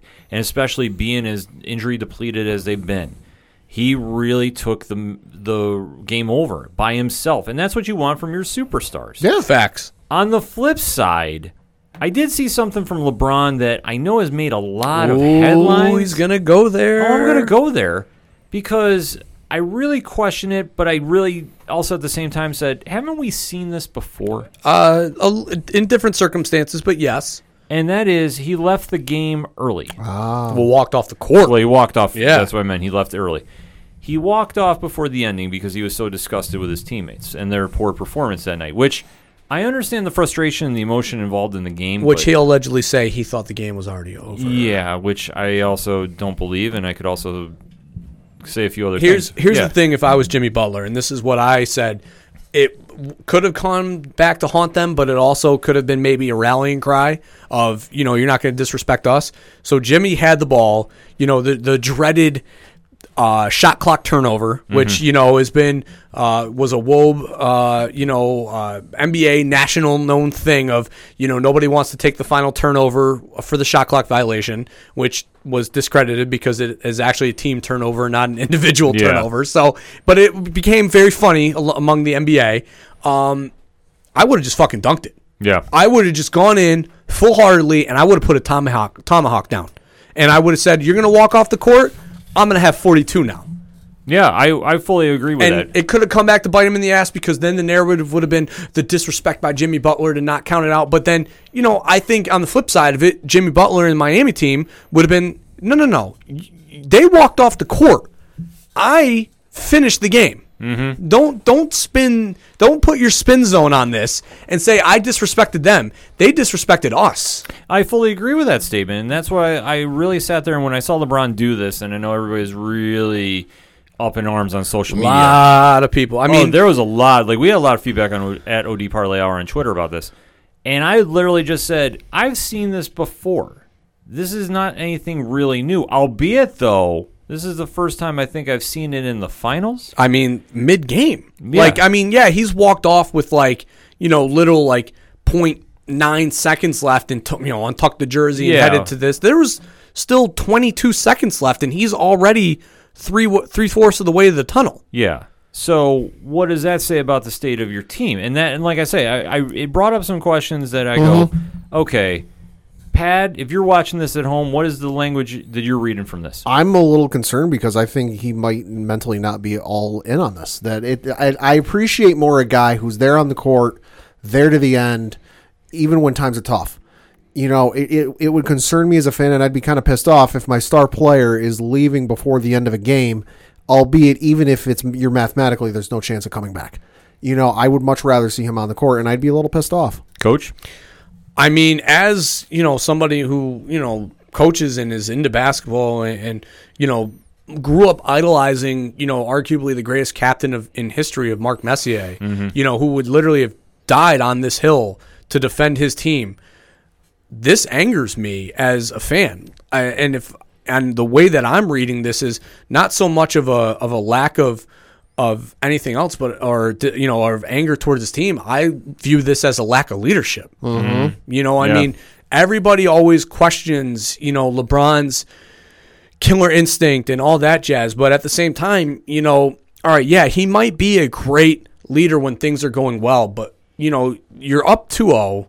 The, you know, the, the you're down in this game. Yeah, all right. There's nothing you can ultimately do to come back. Like I get that, but at the same time, not playing out the final seconds or at least being on the court. Mm-hmm. You know, all right. Yeah, you don't have to hug the other team. You don't have to roddy da. You know all that stuff. But to not even be on the court, you know, to finish the game and walk off disgusted and and dis you know and dejected from everything else that's not leadership to me. It, it reminds me a little bit of what was it when uh, Cam and the Panthers lost in the Super Bowl. Yeah. and he was gone off the field. It wasn't there for handshakes. wasn't there for anything. Was just gone off the field. It reminds me a little bit of that. It also you bring up Messier. You know, you think of like a Derek Jeter or a Tom Brady, and and yeah, in certain instances when the game's hilariously out of reach, Brady would get pulled. And but and you think in a lot of instances, Jeter didn't want to get pulled out of a game for anything. Mm-hmm. Jeter could be playing on one good leg with half of a good arm, and he wouldn't want to come out of that game, no matter what the score was, and whether they're up by a thousand or they're down by a million. He wanted to stay in that game and play that game through to the end. LeBron, you can't say the same thing, and that to me, it's a as good a leader as he is, and as smart as he is basketball wise, and his IQ off the charts basketball wise. But in this instance, for me, his leadership, you know, if we're giving it like a score or percentage, it got knocked down a little bit. Let's just kind of quickly recap the scores here too, because Lakers won game one, one sixteen to ninety eight. They won. And two- after that game, though, let's not forget he had the quote. You know, job's not done. Yes. he. You know the the the Kobe quote. You Yes. know he mm-hmm. he borrowed that. You know, hey, why aren't you happy? Job's not done. Okay. And then game two, they won 124 to 114. So they lose this one 115 to 104. Now, this is not like they got blown out by No, 30. No, This is they lost a hard fought game by 11. Well, I mean, on the flips uh, and on looking at that too, let's not like this was a Miami team that game two, you know, lost Goran Dra- or game one lost Goran Dragic, so he didn't play game two. Yeah. Bam uh, Adebayo, uh, Adedobe went down game two as well, so Yeah. he wasn't there for game three. So you're playing, you're looking at a depleted roster, you know, and, and so yeah, you're thinking, all right, we've got this in the bag, and you come out, and it's not like everybody else played bad either. I mean, the, the Lakers didn't have a terrible game three performance. It's just Jimmy Butler caught fire, Yeah. and you know, the thing with that Miami team is once he gets hot, everybody else does too, and they all start percolating, and mm-hmm. then that's when Miami's dangerous. So, you know, I just, and I know I, you know, sorry Ken for grabbing this from you, but No, yeah. I mean, I just, I just, I don't understand it. You know, I just don't understand it either because, I mean, looking at the stat lines too, it's not like they got ran out of the gym. No. They just lost a hard fought game. And if he wants to complain about the rest of his team, well, you just have to take a look. I mean, Morrison Kuzma had 19, mm-hmm. Anthony Davis had 15, so he had an off night. yeah, But this is where you still had a chance to close out, and you didn't because another team really stepped up and really punched you in the mouth. I mean, Butler, like we said, had 40 points. Crowder had 12.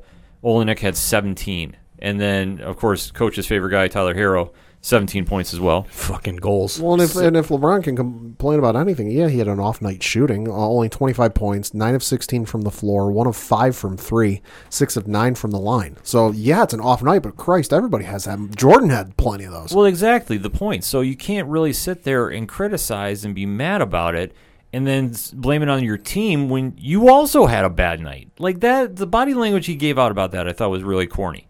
And I thought that as a leader on this team, and it's you really did not show that leadership. Sure, when everybody is having a great time and winning, it covers a lot of band aids up.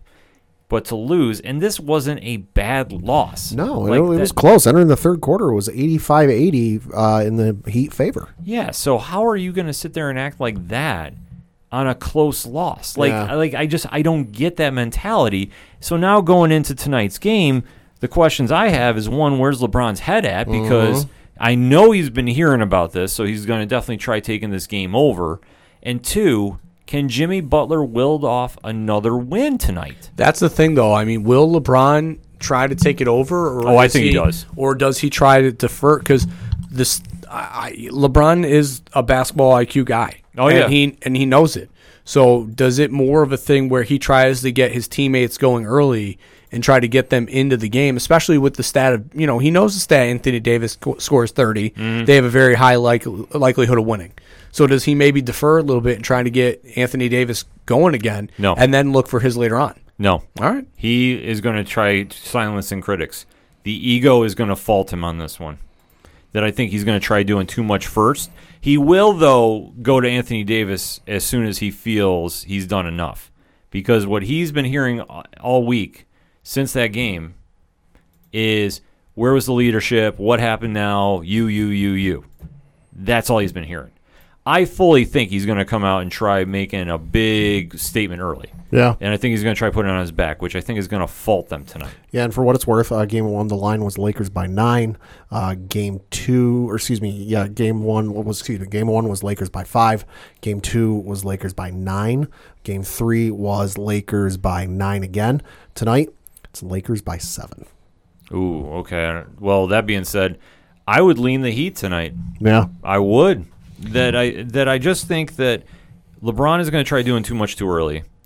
It'll be interesting to see how Anthony Davis responds to this too. Mm-hmm. That I think that we have to really remember he has not had a deep run in the playoffs before. No. a lot of more attention is on him tonight, and to see how he reacts. And this whole Laker team too, because if this was LeBron's way of calling out his team, I think he went about it the wrong way. yeah, I just don't buy this.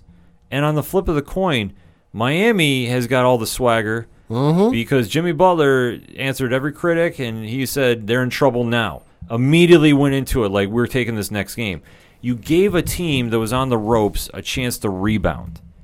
Watch what they do tonight. Mm-hmm. That's going to be the telling sign. So, coach, any predictions on this game? It's so tough because I I don't view LeBron as as taking it that way because I I think that when he does, you know, and you you've seen it before with the in the Golden State series with Cleveland, he's willing to defer, you know, especially once the critics start. You know, chirping that he's willing to defer to let other guys get going and then start looking for his stuff later on. And, you know, he forces himself in the game in a little bit differently by getting other looks for other people. And that's what Cleveland did in that, you know, later part of the series against Golden State is he really tried to get, you know, the Kyries and, and everybody else going. And then he started, and Kevin Love, and then he started looking for his stuff in the second half. Um, so I, I look for that tonight. I want to say Miami because of the fact that I am cheering for them and I'm cheering for Jimmy, but I do I do like uh, the Lakers in this game. Pad? Uh, I'm going to say the Heat. I think they've got all of the talent, well, not talent. They got all the momentum and all the you know cards are in their favor for tonight. I'm going Heat as well. I think it's going to be a lot closer, though. Yeah, I'm going to say 116, 112. That's my Okay. that's my prediction. I think Jimmy Butler is going to really want to take this game over, and I think that he feels that he has something to prove. Where LeBron, I think, is going to try answering critics, and I think it's foolish that he's going to try doing this. I do see Coach's point, though. I'm not going to dispute that. I think that'd be the smart move to get his teammates involved. It just depends on how he's going to react because he's been hearing a lot of criticism about it. And let's face it, he is listening to the criticism. There's no chance he's blocking this out. So that being said, I do like the Heat tonight, but hit us up on that hashtag, hashtag ODPH. NBA Finals are almost coming to a close, probably by the next time we record. So who you got winning and taking home the chip? We definitely want to have the conversation. We're going to take a quick break. We'll be right back. From the galactic depths of the comic book universe comes the ghosts of the stratosphere, ready to galvanize and energize your mind with the latest of comic book news and reviews. And wh- wh- why, why are you stopping me? Yes, that's much better. Hi, this is Andy Larson for Ghosts of the Stratosphere. Join me every week along with my co hosts Rob Stewart and Chad Smith, as well as a cavalcade of fantastic comic book guests, as we dish out heaping helpings of the greatest and latest of comic book news and reviews. New shows posted every Tuesday with bonus shows every first Friday of the month. You can find us on iTunes and Stitcher under Ghosts of the Stratosphere, as well as on our website, www.gotstratosphere.com. Hope to see you soon, folks. Hey, this is Johnny Moose from Excite Wrestling, and you're listening to the ODPH. I didn't mess it up, I thought I would. Right now, back to the guys.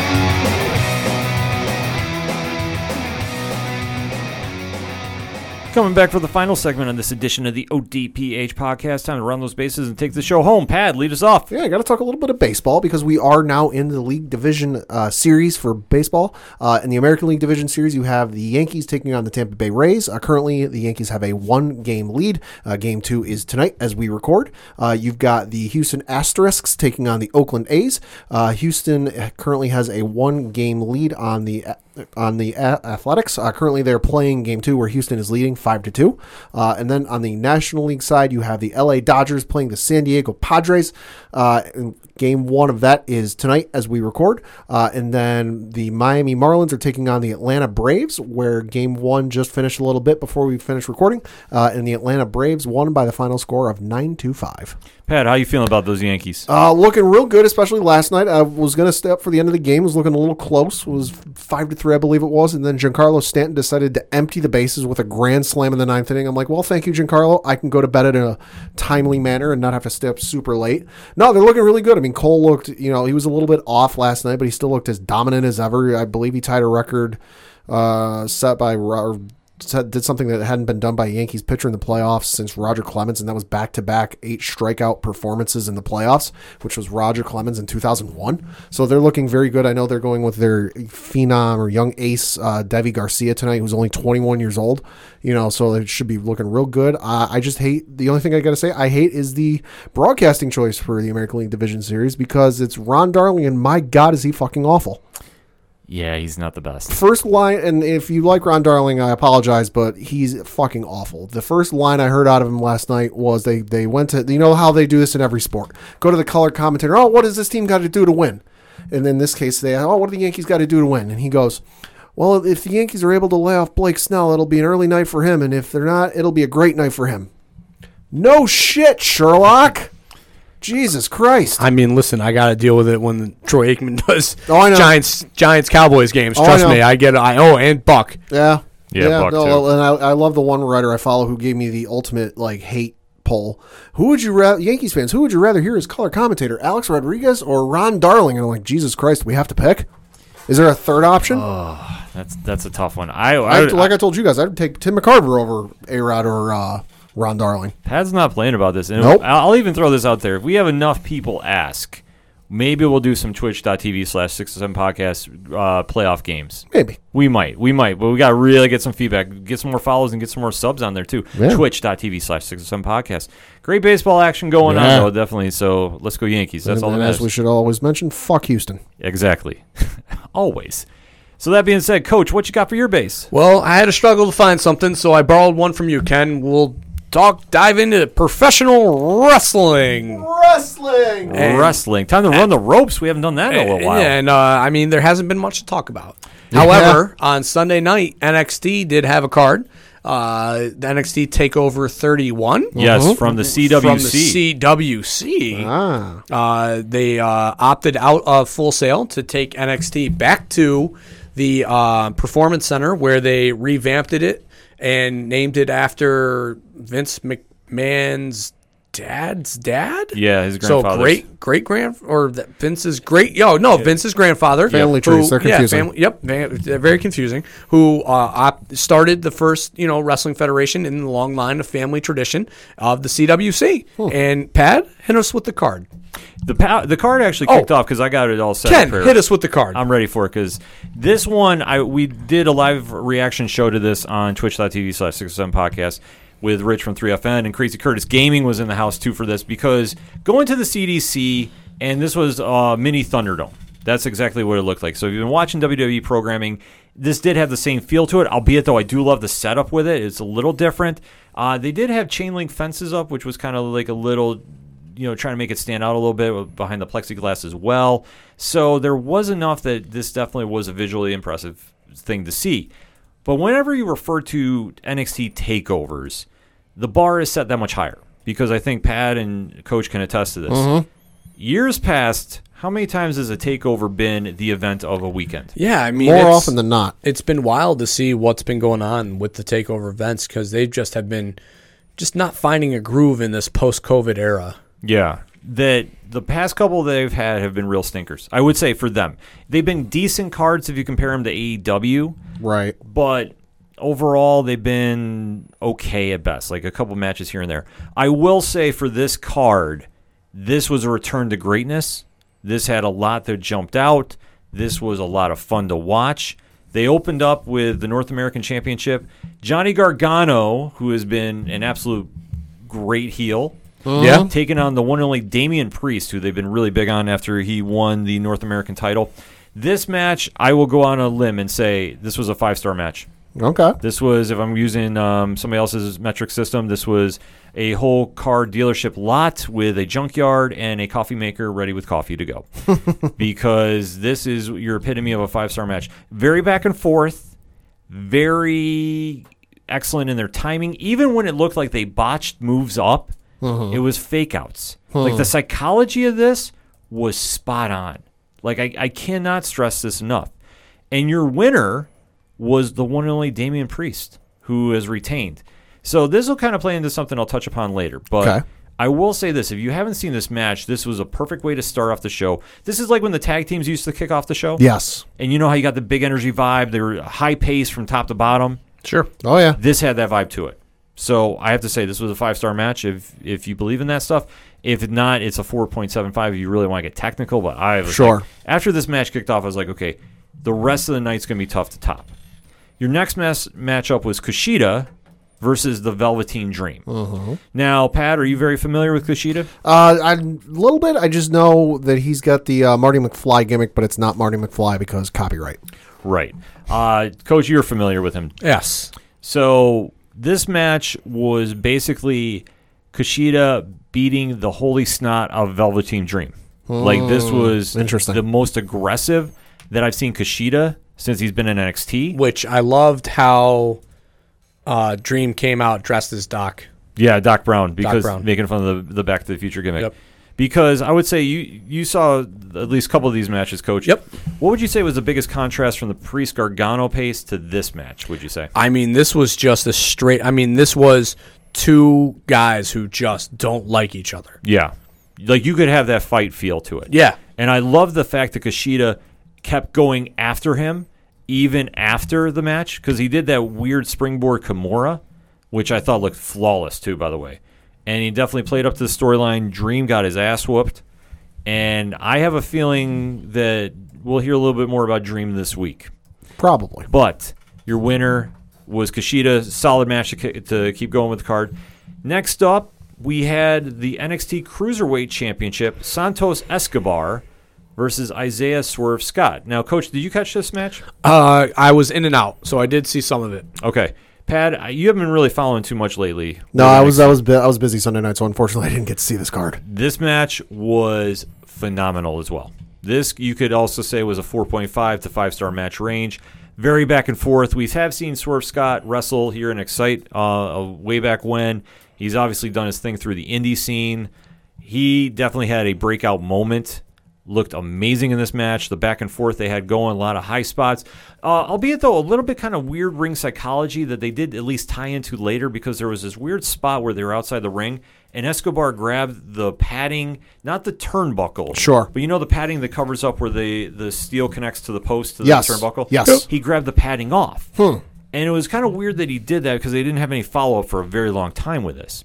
So as they kept going forward with the match, and there was a weird run in by Ashante the Adonis, who is a new signee from Evolve, uh, who had one of the best promos after the match. You have to go on Google and see it. I can't do it justice. Uh, interfered and was helping Swerve trying to fight off the Legion, um, Escobar's uh, side guys there, uh, Raul Mondu- Mendoza and um, Joaquin Phoenix. Okay. So they're kind of getting distracted with him, a little back and forth. Uh, and then Escobar did wind up throwing uh, um, Swerve into that exposed steel, so he was kind of knocked out, hit his finisher. Still top notch, retaining the title.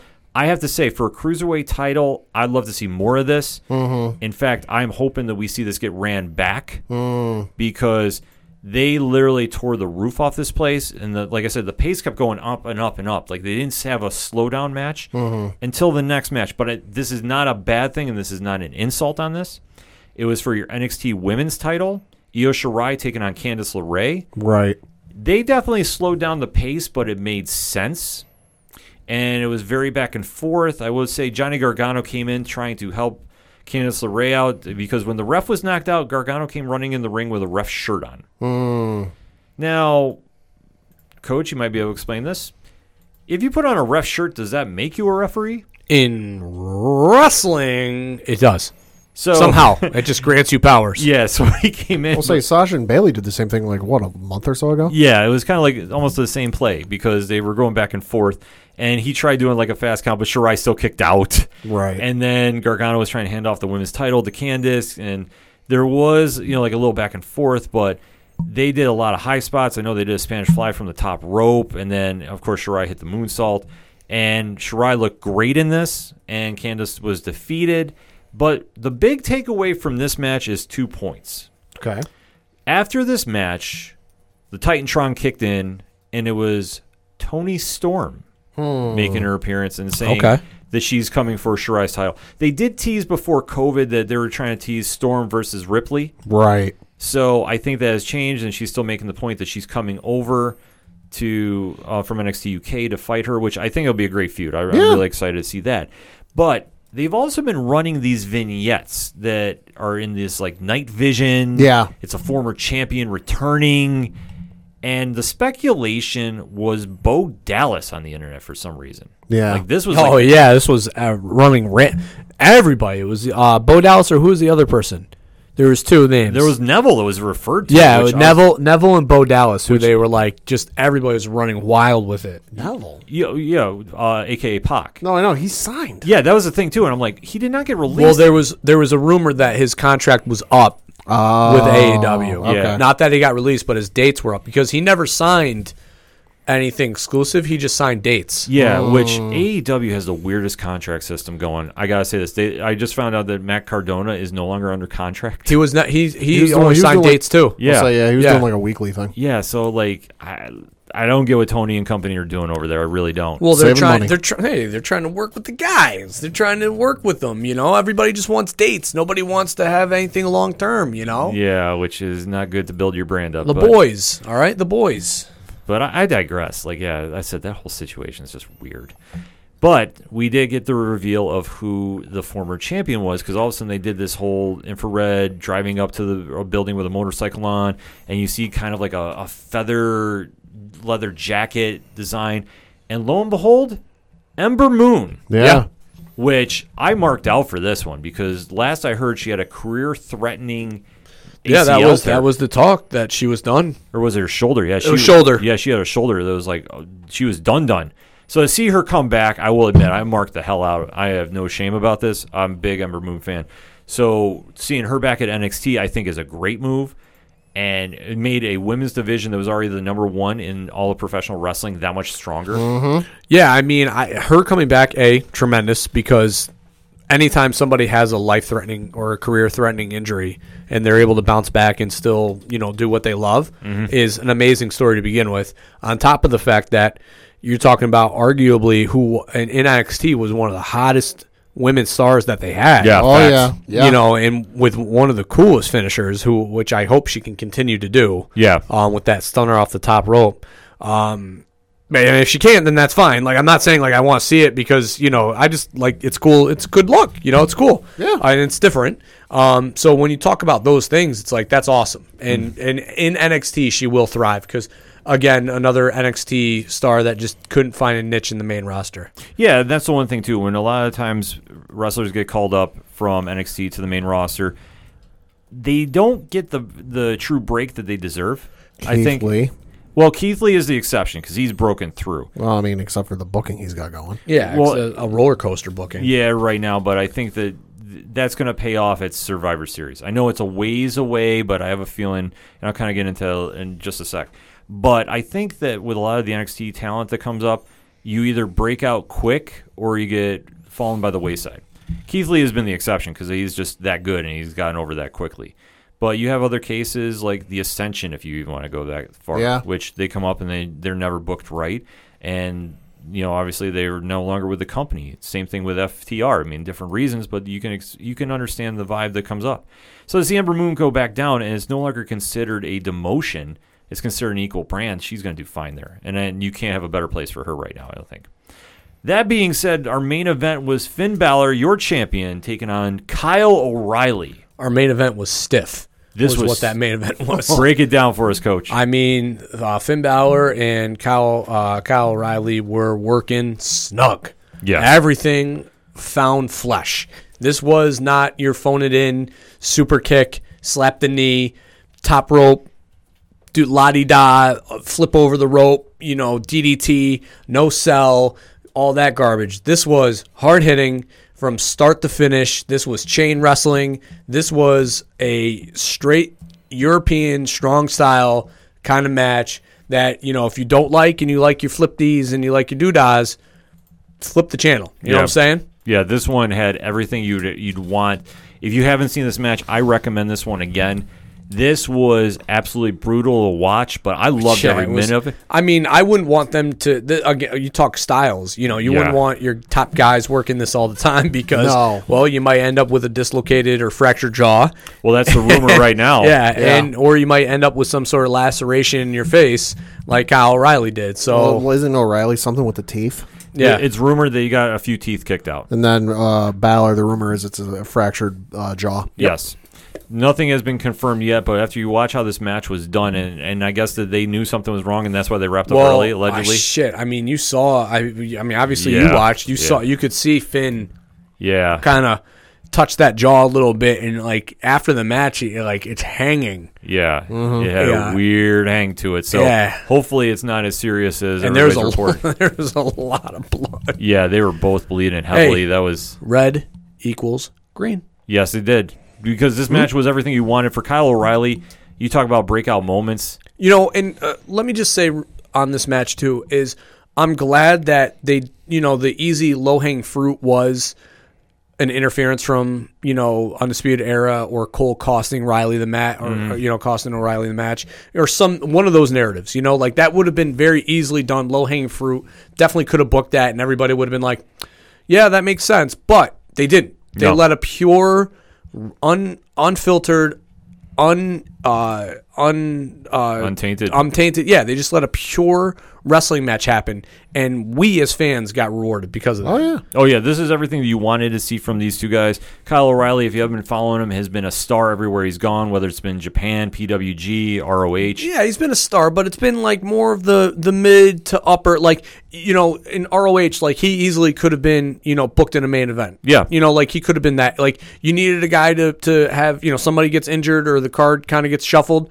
You could put Kyle O'Reilly in the main event. and Everybody would have been like, all right, that makes sense. But you know, never had carried the belt. You know, Yeah. would never you would never see him being the star. And this match proved that he could do that. Oh, absolutely, without question. So to see where they go post injuries is going to be the real telling sign because the ending was kind of a weird one after Finn won the match, and like I say, I think they ended a little quicker because everybody's hurt, but still didn't take anything away from both competitors. They had Ridge Holland, who they just brought over from NXT UK, Okay.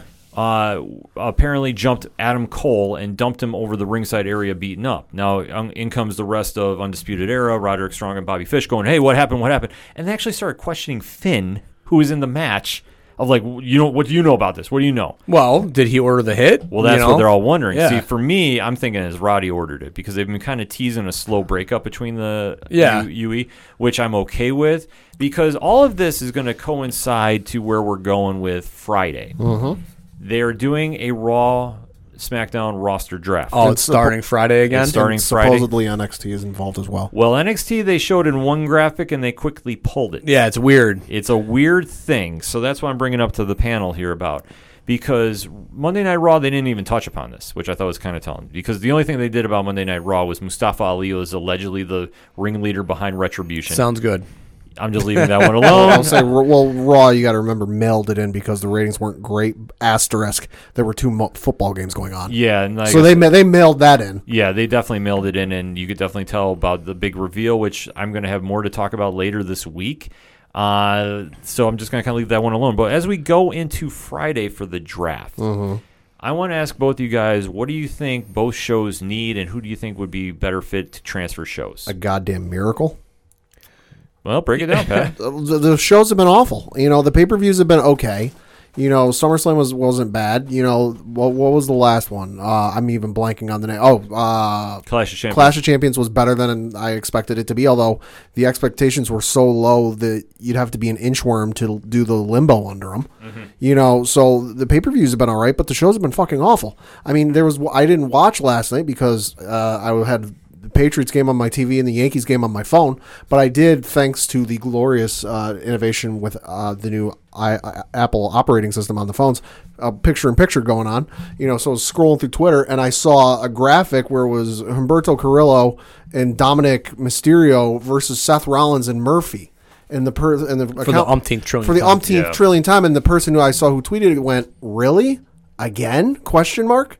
They're they're repeating matches. I mean, what your big draw for Monday Night Raw was supposed to be Braun Strowman versus Keith Lee? Like, okay, normally yes, but that's a pay per view match. You're not going to do anything great with that match on Monday Night Raw. It's been wash, rinse, repeat, and you're just reusing the same matches. So do you think there's anybody that should get moved that maybe would kind of spark some ratings? You think? No, I, there's nothing you can do. Be- Okay. because I don't know what the solution is, but god damn it, you're doing piss poor right now. Okay, fair enough. Coach? Yeah, I I mean they've they tried you know Finn on the main roster and that obviously didn't work because he kind of got lost in the shuffle and plus the you know especially after the dislocated shoulder you know Vince kind of soured on him because you know once a guy gets injured it's they're always injured you know mm-hmm. so I, I don't know. It's tough because I would you know I think Adam Cole is a big time player. Yeah. and eh, obviously he is. You know I mean I think that goes without saying his his career and his body of work alone shows that he can be the man. Uh, he's got the look to be the man. He carries himself the way that way. Um, I just I don't see him going on the main roster and getting booked right. I think he'll get lost in the shuffle. You know, you the top players on Raw with your Randy Ortons and your and your Drews. You know, and if Brock ever comes back, you know, is Vince really going to let an Adam Cole, you know, as as not built and and you know, kind of just an average looking guy, you know, beat the Brock Lesnar? Yeah, you know, I yeah. Because if there are any, there are a number of guys on NXT that I'd like to see on the main roster. You know, Johnny Gargano being one of them. Johnny mm-hmm. Gargano would be amazing to see some matches that you could have with him on the main roster. I mean, him versus Seth Rollins. Hello, that'd be amazing. yeah. But at the same token, he'd just get lost in the shuffle because we all know what Vince likes. He likes his big, beefy guys. You know, his Brock Lesnar's, his you know Randy Orton's, his Drew McIntyre's, and let's face it. Vince isn't gonna believe a short guy like Johnny Gargano can, can credibly beat you know Randy Orton or Drew McIntyre on TV. And and then that goes to SmackDown too. I think. I mean, I, if these guys end up on SmackDown, I think they're going to be a little more taken care of because there is the AJ style. There's work rate Yeah. on there. You know what I mean? And not to discredit you know what they're doing on Raw because obviously Seth can work, and you know Drew has put on some really tremendous matches since he's come back up through. Owens can work. Yeah, Owens can work. So there's guys that can uh, work on both brands. I just think SmackDown t- tends to lean towards wrestling, which it always has since the Paul Heyman days, 15 years ago during the original brand split. You know, I just, I I get, Ken, I'm scared. No, Because I don't want to see that happen to either anybody. Because I like NXT the way that it is, and I, you know, when I can catch NXT, I'll watch NXT because of what's on there. Yeah. Mhm. Because I know I'm gonna get, you know, that that style wrestling that I tend to like, and it's not gonna be the the filler bullshit that is Raw. No, I agree with you, and this is where I was kind of getting the vibe from because with them announcing a draft roster shakeup and the fact that NXT was ren- mentioned to be involved, I think we are going to have a shakeup with some call-ups. Yeah, I mean, typically when you see a group of individuals signed, you know, from uh, the independents uh, or quote unquote free agents, and you know, you already saw two of them debut on this last NXT with two returns.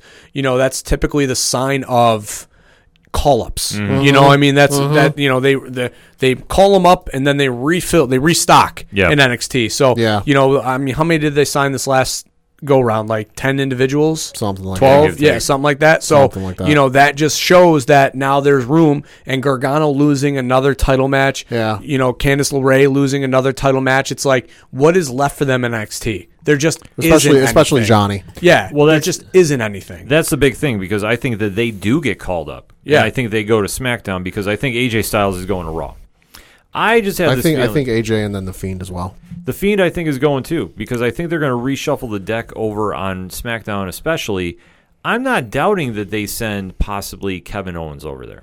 I, you know what? A Kevin Owens, an Adam Cole, a Gargano, sh- maybe Roderick Strong. Those style guys going to uh, to a SmackDown where you know typically it's wrestling first. Would be the spot. Yeah, I think that you, there's a lot of area that you can do there, and especially if you cleared out the deck, so to speak, and set it up where Adam Cole could come up there. They used to have Gargano, Candice. You you want to trade Kevin Owens, even though I would not doubt he goes to NXT because I think he could thrive back down there. He could. That I think it just that there's a couple different factions you could do down there. Raw is too stacked right now because you did Revol- or Retribution. It's too yeah, and you have the hurt business. Yeah. you just have too much. You have too much clutter up here. Yeah, which the one thing I was even saying too is if you move the Hurt Business to SmackDown, Or if you split them up. or you split up and do Because two. Christ Almighty, how many years has it been since they brought back the the brand split? Like four years, give or take. Mm, give take. Give or take. Every year they've done a draft or a superstar shakeup or anything that kind of shuffles the deck on who's where. They've always said, "Oh, you you even could see instances where tag teams are split up. One guy could end up on Raw, one guy could end up on SmackDown." We've never seen it. Well, the one thing I think they should do, and I actually tweeted this out last night as Monday Night Raw was on. Why don't you split the Hurt Business into both brands? Yeah, Like you have I MVP, Lashley, and Cedric. We'll say on one show. So on the other one, you have Shelton Benjamin. Put him with Apollo and Ricochet, and have MVP just be the mouthpiece that goes between both. Yeah, I don't know. I I mean, if you're gonna keep, if you're gonna build the group, you might as well as keep the group together. I don't splitting them this early. Like that would be like you know the the Wyatt family, and then all of a sudden you got Harper and Strowman on one, and then you know Yeah, it's, it's just kind of the, the play of words like what can you do with this with the roster that you have because you definitely have to do something to shake it up and you have to do something that makes sense. Well, the shakeup would be pulling up the NXT guys. Yeah. The problem is, and what we have started to um, uh, have because of our years of experience Mm-hmm. is a distaste and a distrust of them being able to use these guys who Yeah. we view Yeah. as potential superstars Yeah. in the right way. That's why And that's what that's what always has happened. And and Keith Lee's no different. You know, I mean, he, we the Survivor Series we all saw like mm-hmm. this is this is the rise, this is the ascension, the NXT title match. You know, wins the championship and blah blah blah blah blah. Everything you know, everything's in his momentum. Then they bring him up to the main roster, and now it's just been roller coaster booking. well, I think a lot of that though is the writing team just doesn't know what to do with Randy Orton, Sure, and it's domino affecting on everything else. but that's what happens. No, and, and I grant you. So, Yeah. so with that being said, though, I do think they do call up a lot to NXT, and I think NXT goes to SmackDown. I think you'll see a lot of talent go there. I yeah, I, more I, than Monday Night Raw. Well, I think you know, obviously the the AJ Styles uh, Heyman thing that's going on, the little feud. You know, okay, like that's fine. That's their business. You know, we Yeah. don't need to dive into it here, but. You know, then yeah, all right, get AJ Styles out of there. You know, he would fit perfectly on Raw and would be able to be right there in, you know, uh, a title contention or, you know, messing around in the world title picture. And then, yeah, you, that's where you fill in the void with, you know, uh, Gargano, who can take those minutes that AJ would normally wrestle. And now you plug him in. I mean, Riddle is there already, so Yeah. there's already a little bit of NXT ta flavor there. So it makes sense. Yeah, especially they loaded up Raw already with retributions there. They just did the trade with Mandy Rose and Dana Brooke.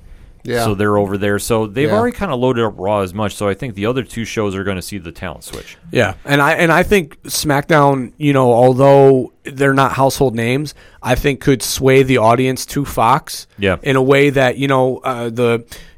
I don't. I don't want to say, but the the indie crowd, Yeah, the will indie crowd would- gravitate towards you Oh, know, uh, and that would help push the ratings for, and won't hurt the NXT ratings because they're just the void's going to be filled by the new talent that's signed that everybody knows and loves. Mm-hmm. Yeah. and now the internet darlings can go to SmackDown where those hardcore fans will not have to push and decide whether they're going to watch, you know, AEW or uh, NXT, and they can just watch them on SmackDown. Yeah. Here's an idea. What if AJ goes to NXT? Oh. Not, not uh, again. It's not a demotion. It's a, Sure. it's a lateral movement.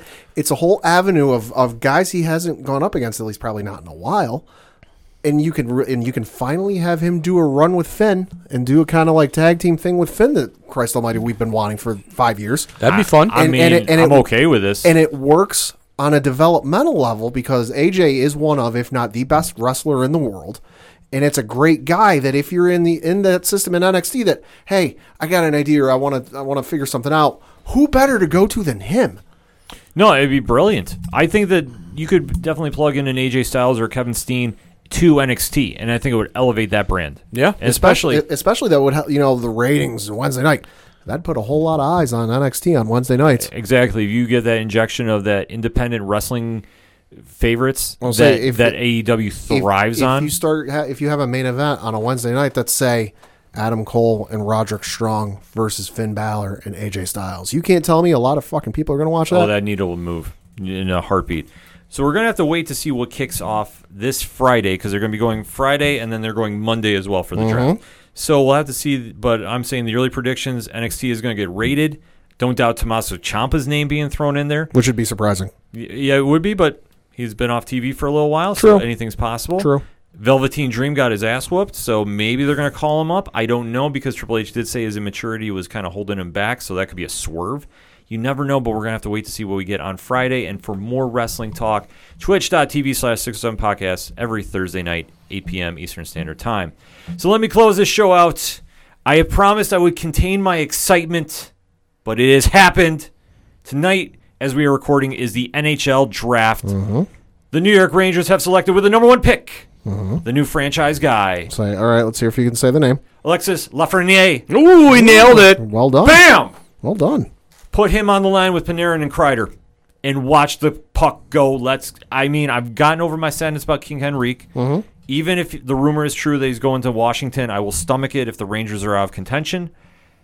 I'm just saying this is now the time for the Rangers to strike. Shesterkin has got to be healthy. He's got to be the guy. And they have now loaded up on some scoring talent. We've Kravtsov is still due to come over too as well. I mean, the Rangers are loaded right now. Mm-hmm. Now is the time to strike. There's no excuses. So when the season kicks back into play, they got to show up. They got to be putting some goals in the net. We got to have a high scoring offense. It's going to be so wild to see, but I'm all here for it. Yeah.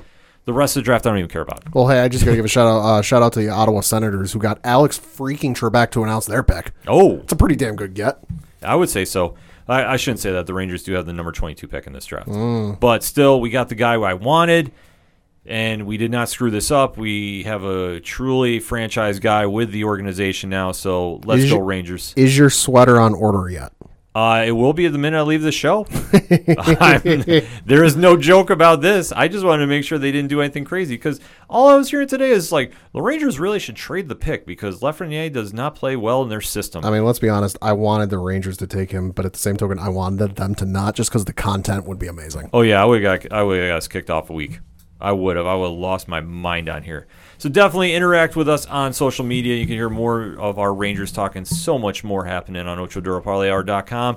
So let's take this show home with our locks and leaps. Pad, kick us off. Uh, I'm going to start with my lock, and again, might be low hanging fruit, but I like what I see. I'm going to be taking the Baltimore Ravens to defeat the Cincinnati Bengals. Currently, Baltimore is a 13 point favorite, and let's Wow. be, and let's be honest, Joe Burrows had a good had a good couple weeks, about what three games of 300 yards passing or something like that. But uh, that Cincinnati defense ain't ready for Baltimore and what they're about to bring to the table.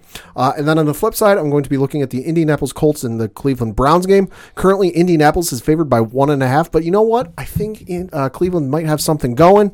They're on a bit of a roll. They've had a good couple of weeks going. I think they'll be able to carry that momentum into this game and steal one from the Colts. I'm with you on that one. Actually, that's my Oh. leap as well. All right. Uh, my lock, I'm going to go with the Chicago Bear or the Tampa Bay Buccaneers, who are four and a half point favorites against the Bears on Thursday night. I typically try to avoid Thursday night games as they scare me with short weeks, but the Bears are that bad, and I think Tampa Bay will ride the hot hand of a young Tom Brady. Ever heard of him? Uh, you know, to a, a big win. And then my leap, I had it, and I do this every freaking time as I scroll through. My leap is, oh, it was right at the top. I have the Panthers, two and a half point dogs against the Falcons. Excuse me, oh, the team. You said their that, name. That team. I'll say what? Um, I that team obviously is terrible, and Teddy Bridgewater has looked pretty serviceable. Yeah, he's definitely looked the role, so I'm not down any big things happening. Yeah. you know there, and obviously taking on the team formerly known as that. That team. Yes, uh, they should win that one outright. I'll say watch Chicago pull out the win just because Foles is going up against Brady. Oh, that would be something sick. So before I get into my lock, I have been told that you know what we should be recapping our locks and leaps, going for our internet uh, Oh, poll here because okay. we're doing our content creators. And lo and behold, who is number one? This guy with 41 Wow. points. Number two, right behind me, is your coach, my coach, the coach, Coach Duffy with 38. Rich from Three Fat Nerds is with 37. Tyler from Second Suitor is at 36. Colby Mack is at 35. Trophy Wife is the team name. Yeah, I don't fucking know why she changed her name to that. I, I love you dearly, but that you said my name that I picked for you was bad, and then you up it to that. Yeah. Amazing, Aaron. I love you very much, but that is terrible. Amazing. We, It could have been Sean Top, Aaron Bottom. It could have been Aaron Top, Sean Bottom. I mean, you could have mocked us in some way, but you went there. Love you, honey. Yes, so the one only Aaron uh, is there at 33. Evan the Great from Villains Demand is at 32. Vinny is at 31, and then Padawan J is 31. JVD is at 31. Joey from So Wizards at 31. Dre is at 28. Wonder Soul's at 24. Tyler is at 24 as well. Off the Cuff Gaming is at 14, and coming up in last is Ghosts of the Stratosphere with 10. So all that being said, my lock this week, the Cowboys can drop 30 plus on a team if they're going to rebound anytime soon, it's going to be against those New York Giants. So I'm taking Dallas nine and a half, and I'm going with the Browns too as my leap. So we'll kind of have to wait and see what happens with all that action. So all that being said, the music you heard on this episode is that of Fair City Fire, and definitely keep in tune with what's going on with Brian Wolf. He's got a new Patreon out. He's taken over the Fridays. So instead of Fair City Fridays, we're going to be doing Brian Wolf weekends. So definitely, he's got a new song out each and every week. So you definitely want to check it out. Where do you find out about all this information, Pad? Where? Uh, OchoDuroParlayHour.com. Right on, on the music section where you can check out everything going on with Brian. Our friends at Shout at the Robots who just unveiled a new Patreon Uh-oh. today. So they have a lot of cool merchandise out now. I've seen it. I highly recommend you get into it. They have a lot of stuff going on there. Uh, obviously, Second Suitor's got stuff going on. Tom Jolu, who came in and closed out DMG-a-thon this past Saturday night at Dragon Master Games, put on an amazing live performance. Tom is due into the ODPH relatively soon. I know the episode has been talked about for a while now. It will be happening relatively soon, so keep your ears out for that, and so much more with our friends that are provide us the music you hear on each and every episode. You can check out on the music directory. On the actual directory, though, you can check out friends of the show such as Tom from Off the Cuff Gaming, Excite Wrestling, Dragon Master Games, which is a brand new addition there. Uh, organizational support in Black Lives Matter and voter registration, and all the amazing pod groups we are in via their Podchaser pages.